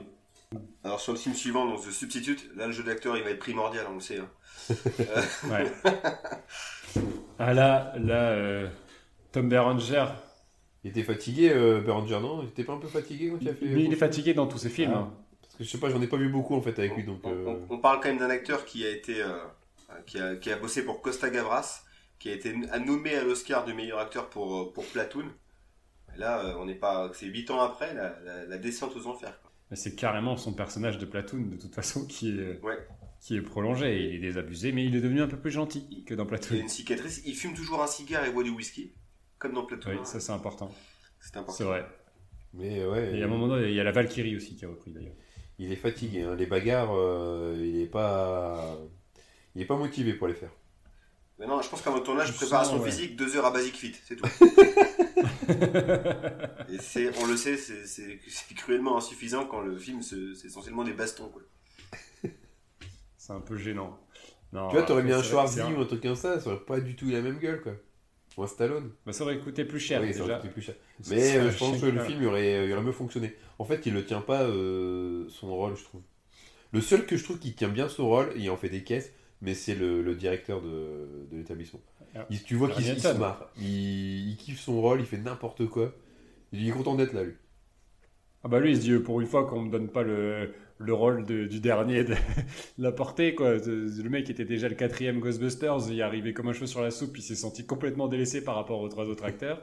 Il a une grosse frustration par rapport à ça. Dès qu'il peut avoir un rôle un peu plus important, Là, son personnage, en plus, il est, il est, il est influent, il est essentiel. Donc, euh, Mais euh, non, moi je l'ai trouvé nul à chier, au contraire. Enfin, je l'ai pas trouvé bon cet acteur, Nilsson. C'est lui que t'as préféré? Ouais. Le que j'ai trouvé Euh. nul à chier, c'est euh, le... le mec qui trahit sans trahir euh, l'équipe, là, le mercenaire. euh, William ouais. William Forsythe, il est, Oh, il est quel génial. date. Il en fait des caisses. Ouais, ouais, ça. ouais. Il en fait des caisses, mais comme pas possible. Au, au début, lorsqu'il Ouais. lorsqu'il se met à bouder, parce que Ouais, Tom. Berenger arrive sur le, sur, le, sur le stand de tir, euh, il leur explique le plan, il fait Oh putain, tu fais chier, là, il colère extrême du mec. Calme-toi, fais-en. Ouais. C'est en fait, c'est le Nicolas Cage, second rôle, non, William Forsythe. Ah ouais, ouais, non, mais oui, oui, il y a une filmographie euh, assez, assez impressionnante aussi. Hein. Euh, Lui, tu peux, tu peux y aller. hein. Ah bah, de toute façon, tu regardes 154 crédits. On n'est pas encore sur du Eric Roberts, hein, mais euh, on n'est pas loin. euh, tu le retrouves un peu dans tout. Moi, je me souviens de l'avoir vu dans la série John Doe à l'époque. euh, excellente série qui s'est jamais finie. Euh, Il y a Tuco de Breaking Bad? Bah oui, Tuco Salamanca. Donc, tou- euh, Toujours très bon, lui. Hein. Bah, il a déjà, il a sa gueule, hein, ça, ça joue beaucoup, hein, il, a, il a vraiment la gueule. Et c'est marrant parce que là, il fait un rôle de gentil, et euh, il Ouais. le tient bien Ouais. quand même. Hein. Enfin, de gentil, c'est- au départ, c'est un mercenaire qui veut faire le trafic de drogue. ouais. Ouais, C'est c'est lui qui, ouais, ouais, qui a une justice un petit peu expéditive quand même. hein. Il leur met des balles dans la tête direct au gars. Et mais puis, c'est il, et puis, il c'est participe pas à une soirée ça, mais Uzi. c'est pas méchant. Il participe à une fameuse soirée Uzi. Il se pointe dans un bar avec un Uzi. Oui, dans un, un bar à striptease avec des usines à eau. Eh, viens Mais la viens scène- ce soir, c'est soirée Uzi. Mais c'est tellement beau ficile ce moment-là. C'est horrible quoi. C'est n'importe quoi. Et il y a aussi Louis Guzman. Il fallait, fallait qu'on parle de. Louis Guzman. Ah bah, bah, parce que quand même, c'est quand même le flic de Deauville Ah, le flic de Belleville, de Belleville. De Belleville, pardon. le flic de Belleville avec euh, Omar Sy. Ouais, il a, super, il a, il a, il a un, il a, par contre, il a une super filmo, hein, soit dans l'impasse de Palma, Trafic, euh, Boogie ah, Nights de Paul Thomas Anderson. il est filmo hyper épaisse. C'est quel, euh, il joue quel rôle? Il joue le mec à un moment donné qui fait l'électricien euh, au niveau du niveau du bahut. il est perché sur le rôle. non mais en fait ouais c'est dans l'équipe c'est pas. C'est un mercenaire aussi. C'est un mercenaire mais il est pas il est pas important. Et euh, Lacasse le le méchant. Euh... Marc Anthony j'ai trouvé bon. J'ai l'impression que un mélange entre Rami Malek et euh, comment il s'appelle dans l'entourage Dillon là le, le frangin. Kevin Dillon. C'est un mélange entre Rami Malek et Kevin Dillon. Oh putain. Ouais, si tu veux, il faut, le chercher. Hein. pourquoi pas. Faut chercher. Moi, je trouve que c'était le, le, Lorenzo, le, Laurent Dutch euh, portoricain. Il a une bonne tête à claque. Il tient bien son rôle aussi. Ah oui, oui, oui, ça c'est sûr. Et puis il est vite expédié. Hein. De toute façon, lui, à un moment donné, on se dit, il sert plus à rien. Il m'a fait penser à Mr. V, euh, lorsque Mr. V fait des vidéos sur la, les, la Tug Life attitude, lorsqu'il se met les doigts dans la bouche et qu'il fait un gros fuck à, à Tom Berenger. Ah oui. J'ai trouvé ça marrant. Euh, et il y a Diane Verona, euh, Venora pardon, qui, qui, joue, qui joue bien, moi je trouve. Qui plutôt juste. Je dis, moi j'aime bien la relation entre euh, Tom Béranger et, Diane Verona et Venora, donc je trouve que ça marche vraiment bien entre eux. Et ça, sauve, ça sauve un peu le truc d'un point de vue humain, en tout cas. C'est peut-être elle qui apporte cet équilibre. C'est ça. alors, le film suivant, vous avez tout dit hein, sur le, sur le de c'est n'importe quoi, hein, donc on peut continuer sur, sur 187 combien ah si, petite précision sur le, précédent. Euh, il y a un acteur qui jouait dans Danse avec les loups, je vous dis parce que c'est un de mes films préférés, qui fait le grand méchant, euh, le, le grand méchant, non mais le, le, mec qui, qui, justement est sur son sur son hydroglisseur dans les euh, dans les Everglades. Ah, oui, oui. Et pareil, c'est un acteur qui, qui a une belle carrière et qui finit dans une dans un troisième rôle dans un, un horrible Tom Berenger. Voilà. C'est pas le plus horrible de Tom Berenger. Et je vous rappelle qu'il a joué dans Turbulence à 30 000 pieds 2. Ah oui, quand même. Et dans tous les snipers. Donc, euh, Il fait le rôle de l'avion dans euh, euh, on vous sent motivé sur ces films. Ah, c'est pas sur ceux que j'ai pris le plus mon pied, hein, j'avoue. Alors, moi j'ai kiffé, moi. Alors, alors, du coup, 187 code meurtre, Samuel Jackson. Toujours euh, sur le. Toujours Samuel Jackson. Sur la ligne. Ah. À tout moment, il peut partir euh, en motherfucker. Bah, il peut. Euh, il est vachement retenu quand même. Ouais, mais il y a quand même un. J'ai trouvé excellent pour ça. Ouais, il y a un... tu sens qu'il peut péter un câble. Mais il se retient. Et ça, il le joue très très bien. Bah ouais, pour le coup, en fait, là, pour une fois, en fait, il fait son personnage, je le trouvais un peu plus, un peu plus intérieur et c'est rare hein, chez Samuel Jackson. Hein. Souvent, on l'utilise pour faire des mecs avec des mecs un, peu cintrés, hein, qui peuvent en effet euh, dégoupiller d'une minute à l'autre. Et là, le fait qu'il soit plus en, plus en plus dans la retenue, sauf à la toute fin, hein, sur la scène de roulette russe. Euh, non, je l'ai trouvé, euh, je l'ai trouvé excellent. Et puis il fait monter petit à petit la tension à travers son perso. Vraiment, l'interprétation de Jackson m'a vraiment plu pour le coup. Je suis d'accord avec toi, Pierre. Je trouve qu'il est juste, mais que son personnage est tellement mal écrit que ça, ça joue pas en sa faveur. Mais, mais non, il n'y a rien à dire sur son jeu. Je pense qu'il est assez il est toujours juste hein, Samuel Jackson en majorité, pas, tout le temps, tout le temps. C'est vrai qu'il a tendance à en faire des caisses surtout sur, sur la fin et qu'à le voir dans euh, Kingsman, c'est ça, oui, ça devient parodie de lui-même. Ou dans le film Hitman and Bodyguard. Pas vu. Ouais, je suis pas allé jusque là. J'ai été le voir au cinéma celui-ci. Je peux pas. Ah mince, dur. Pourtant j'adore Ryan Reynolds, hein, mais c'est trop pour moi. Non, ah si, il y avait Salma Hayek. Euh, je sais pourquoi maintenant. ça me revient. Bon, et les autres acteurs, je les trouve top aussi, à part Kelly Rowan, hein, comme on le disait, euh, qui fait la prof là, Hélène. Ah non, elle est horrible. Insipide. Elle est horrible. Euh, le Harvey Kettel du pauvre, il est pas ouf non plus. Non, la scène euh, où il est bourré et il veut, il veut donner un flingue, ouais. elle, est, elle est mal faite cette scène et il joue mal en fait. En fait, c'est ça, c'est que je le vois que comme le papa de Maman, j'ai raté l'avion, donc en gentil. Et là, le fait qu'il a un rôle un peu méchant, bah. non, c'est justement, justement l'inverse. Hein. C'est un acteur qui a joué plus souvent les méchants. Euh, un peu dans Big avec Tom Hanks, c'est le patron méchant, euh, vraiment enfoiré. Qui, ouais, c'est vrai. Mais moi, je pour moi, c'est papa de Maman j'ai Et dans Snake Eyes, c'est le, c'est le big boss, le big méchant. Quoi. Ah ouais, et quel film. Quel film. Euh, non, ouais, moi je trouve qu'en fait tous les autres jouent. À part le Clifton. comment il s'appelle? César. César, donc qui est joué, comment il s'appelle l'acteur? Clifton Collins Jr. Clifton Collins Jr. que je trouve correct, très, plutôt bien. contrairement à ses deux acolytes, et notamment, je reviens sur le Eminem là, mais quel mauvais acteur lui je sais pas où ils ont été le péché. On dirait, on dirait les, tu sais, les mecs qui jouent mal dans les clips euh, de, euh, de Blink 182, tu vois. C'est euh, des trucs comme ça, les clips californiens de l'époque. C'est tellement mauvais ce qu'il fait. Et l'actrice qui joue Rita, vous la trouvez Moi, je l'ai trouvé correcte. Ouais, je... Non, ça va. Voilà, toujours la même manière de jouer. On aurait dit celle qui jouait dans Arte Cœur Vif, là, Anita. Ah ouais, Katarina. ouais, c'est pas faux. C'est pas faux. Euh, euh, tu vois, à la fin, ça sort sa scène d'émotion est censée pleurer. Ah, c'est pas fou, ça, ouais, par contre. Euh, ça marche pas. Ça, c'est de trop. C'est mitigé en termes de, jeu d'acteur. Il y a du bon et du mauvais. Je trouve quand même que Jackson, il emporte tout. Quoi. oui, oui, il tient, il tient le film, hein, je suis d'accord. Il tient, la baraque. Bon, du coup, allez-y, vous mettez votre point à qui? 187. Je reste sur ma ligne conductrice, c'est 187. Pour Alex, ça va être aussi. Je vais travailler avec Alex euh, sur, euh, sur, sur Monsieur Jackson. Et eh ben moi, je vais mettre mon point à Tom Béranger. parce que, je vous le dis, moi, je trouve que son lien, avec, le lien avec, euh, avec sa femme, là, ça joue très bien. Hein. Et puis. ça joue très bien. ça marche bien. J'ai failli m'étouffer. Après, je suis d'accord qu'à un ah bah. moment donné, euh, il y en a rien à foutre. et ça, ça m'a fait. Et, le, et, le, regard caméra dans l'ascenseur, ça te dérange pas du tout, le mec il... Non, moi ça m'a pas dérangé. Franchement, ça m'a pas, ça m'a pas dérangé. Oh. non, et je trouve que les seconds rôles euh, sont, sont pas trop mal euh, par rapport au reste où le 187 à part Samuel Jackson, ça joue, ça joue très mal. Euh, School on Fire, j'aurais pu le mettre aussi, mais j'avais envie de mettre mon petit point The Substitute, qui est un film de mon enfance. Comme il avait perdu, ben, je place là. C'était le moment où j'avais. Euh, il a peut-être pas encore perdu. Jamais. Et bah si. Euh, ah, il, deux points pour il reste plus qu'un point à prendre. Eh, T'étais fort en maths, toi, Pierrot, à l'époque, Ah oui, je vous ai pas dit à l'école, ouais, j'étais, euh, j'étais, cata. Bon, bah du coup, il nous reste une, une rubrique pour les départager. Et laquelle est-elle? Eh bien, on va essayer de départager, savoir le, quel prof vous auriez aimé avoir. Entre, euh, du coup, on part sur le prof de School on Fire euh, qui essaye d'aider euh, la, jeune fille, le substitute, ou notre Samuel L. Jackson.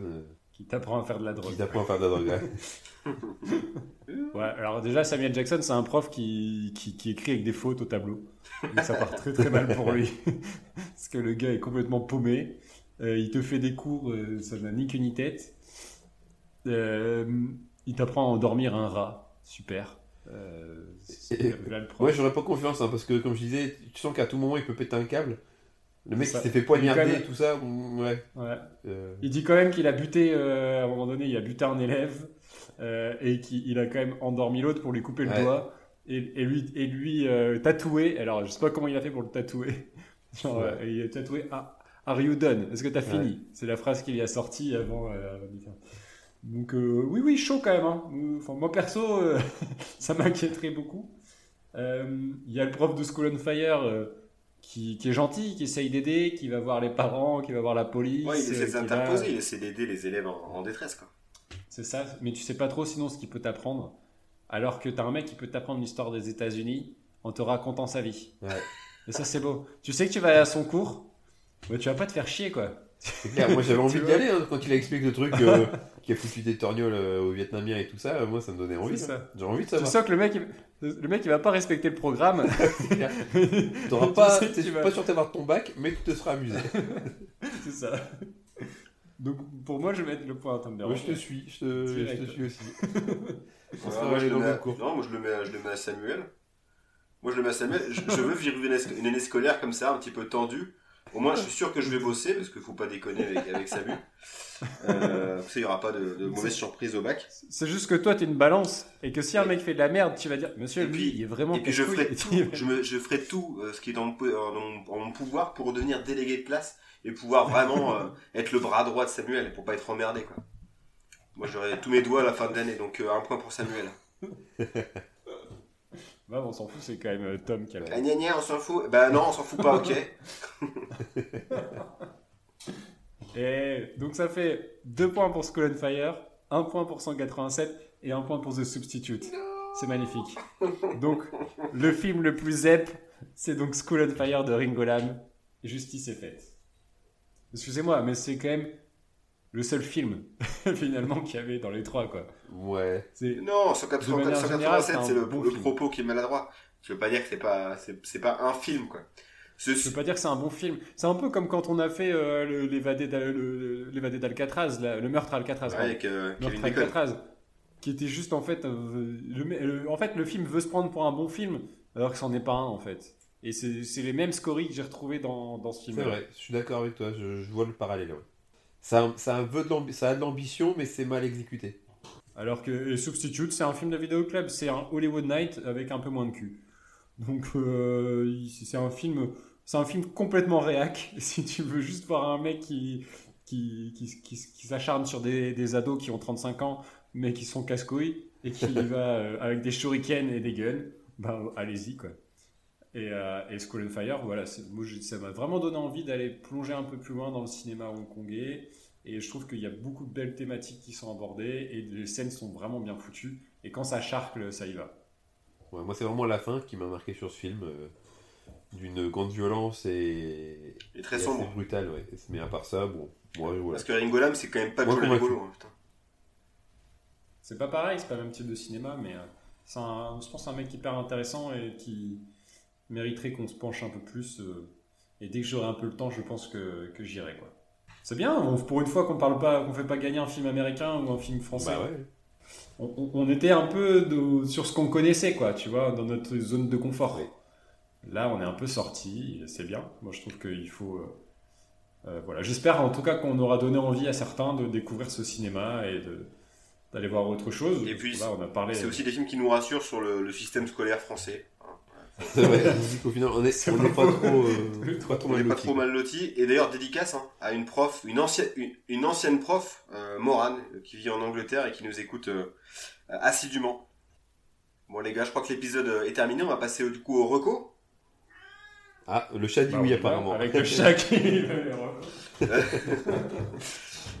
sachez juste que vous pouvez nous retrouver bien sûr hein, sur les réseaux sociaux, hein, Facebook, Instagram, Twitter. J'en oublie pas je suis, je suis complet. Il y a TikTok aussi, mais. Euh, Et ouais, c'est C'est moins, alimenté. Je suis en train de créer des chorégraphies. C'est pas encore au point, mais euh, pour bientôt là. Allez, on, on passe au reco, les gars.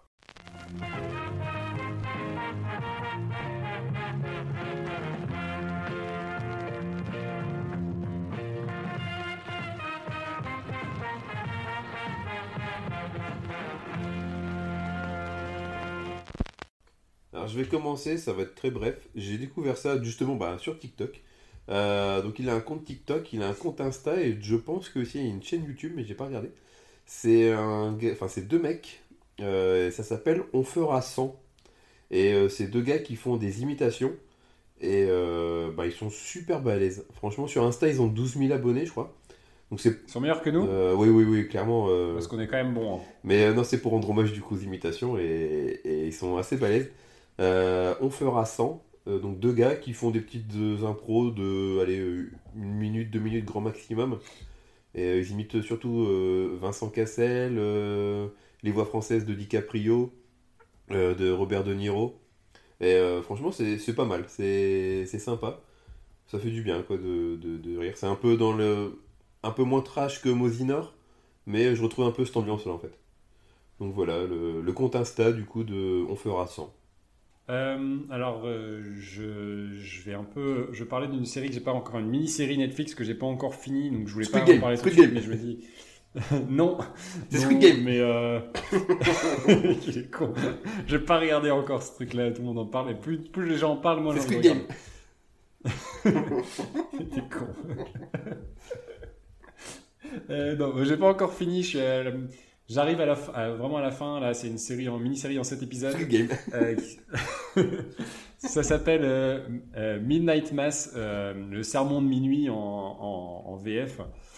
c'est la nouvelle mini-série de Mike Flanagan. je pense que j'ai déjà parlé de Mike Flanagan dans, le, podcast, c'est un mec que je trouve hyper intéressant, qui, qui est déjà à l'origine d'une série Netflix qui s'appelle The Haunting of Hill House, dont la saison 1 est juste un, un chef-d'œuvre. Et qui a aussi œuvré sur des films, ben, des films Netflix, mais pas que, puisque il a fait notamment l'adaptation Jessie de, de, Stephen King, qui, qui, est vraiment pas mal. Doctor Sleep, aussi, qui, qui, est donc encore une adaptation de, de Stephen ah, King. c'est le surnom, surnom d'Alex, ça, Doctor Sleep. Pour d'autres raisons. Pourquoi comme ça. réfléchis, réfléchis. Euh, bref, euh, donc là c'est euh, donc ça s'appelle Sermon de minuit. c'est une série qui s'intéresse à une, communauté qui vit sur une île aux États-Unis, une île de pêcheurs, où il y a le retour d'un mec qui, a fait de la prison suite à un homicide involontaire, un mec qui était, qui était sous et qui a, tué quelqu'un en voiture. Euh, donc ce personnage joué par euh, Zach Guilford qui revient euh, donc chez ses parents sur cette île-là. Et il y a ça, concorde aussi avec l'arrivée d'un nouveau prêtre qui vient remplacer le vieux prêtre parti en pèlerinage et qui est tombé malade. Et suite à, ça, ben, il y a des choses mystérieuses qui commencent à, se passer sur l'île, notamment des chats qui sont tous égorgés et qui se retrouvent, donc on retrouve des, dizaines de chats égorgés sur la plage. Euh, et en fait, c'est un, une série, je trouve que c'est ce que j'ai vu pour l'instant. Alors, ça monte vraiment en puissance au fil des épisodes. Je, pense que ça va encore exploser sur la fin, mais pour l'instant, je ne l'ai pas vu, la, toute fin. J'aurais aimé vous en parler plus, mais j'ai pas eu le temps de tout regarder. Mais c'est ce que j'ai vu pour l'instant de mieux écrit euh, et de plus passionnant, en tout cas sur Netflix aujourd'hui.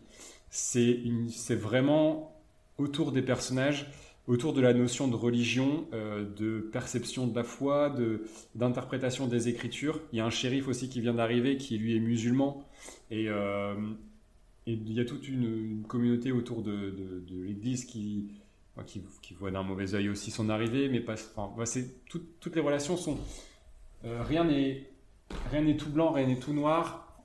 En fait, toutes les, les relations interpersonnelles sont hyper bien écrites. Il y a beaucoup, beaucoup de scènes de dialogue donc il faut savoir se dire qu'il n'y euh, a pas forcément beaucoup d'action, mais c'est tellement bien écrit, tellement passionnant à écouter, à regarder. Euh, moi, je, je, vraiment, je suis omnibulé à chaque fois. Et en même temps, il t'ajoute un élément fantastique qui arrive par petites touches, qui prend de plus en plus d'ampleur, euh, qui est hyper passionnante. Et euh, vraiment, c'est hyper bien joué. Euh, mention spéciale à celui qui joue donc le, nouveau prêtre qui arrive, euh, qui s'appelle qui s'appelle qui s'appelle Amish Linklater. Donc l'acteur s'appelle Amish Linklater, qui est incroyable puisqu'on le suit beaucoup, il parle beaucoup, et il a une manière de parler, tu as envie de l'écouter quoi. Le mec a un charisme assez dingue. Euh, tout le monde joue très bien euh, dans la série de manière générale. Il y a le retour de Henry Thomas, euh, le gamin de E.T., qui était déjà dans The Haunting of Hill House. Donc tout le monde joue très bien, les dialogues sont superbement écrits, les thématiques sont géniales. Et voilà, j'ai qu'une hâte, c'est de pouvoir terminer la, la, série. Et je vous invite vraiment, vraiment à regarder. On en parle assez peu, mais c'est vraiment ce que j'ai vu de mieux écrit jusqu'à présent sur Netflix. Donc, ça s'appelle Midnight Mass, euh, le serment de minuit en français. tu vois, c'est pour ça, moi, j'ai de plus en plus de mal à me lancer dans des, des, séries sur Netflix parce que tout est trop calibré et, euh, et ça me fait pas rêver en fait, tu vois. Euh, ça ressemble à rien d'autre. Bah du coup, là, vraiment... ça me titille. vraiment, je, je, vous conseille. C'est, pour moi, c'est un chef-d'œuvre pour l'instant, en tout cas. Avant, vous aimez pas les œuvres calibrées? Bah Alors pourquoi vous aimez bien les Marvel, bande de, bande de pitres là? Il y a que, il y a que moi, hein, Aurélien, euh, il aime pas. Mais oui, non, mais ah, je vois la limite de Marvel et tout ça, mais c'est, c'est du divertissement pur. Et puis c'est quand même bien fait quand tu vas voir ça au cinéma, ça a quand même de la gueule. Que les séries Netflix, il faut être dans les cases euh, de, de l'époque. Et je sais pas, je trouve qu'il y a un truc un peu trop. Euh, facile. Un peu, forcé. Ouais. Il remplit, tout, il remplit toutes, les, toutes les cases. Ouais. Mais du coup, Casa des Papel, typiquement, c'est tout le monde m'a dit, euh, tout le monde m'a parlé de Casa des Papel. J'ai regardé 4 épisodes, j'ai trouvé ça mais nul à chier quoi. Mais après c'est un avis euh, tout à fait euh, subjectif. Très bien. Euh, moi, c'est très simple. C'était une, c'est une chaîne YouTube qui a répondu à certaines de mes questions, des questions qu'on peut se poser, parfois, parfois complètement con. Euh, Pourquoi le lycée devient tout dur Pourquoi Ça, j'ai eu la réponse il y a deux semaines. Quand j'ai vu ta mère. Allez. yes. C'est toi qui l'as vu, hein, en plus.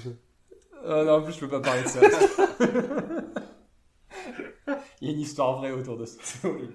Mais non, évidemment, ça, répondait à des questions euh, d'ordre scientifique.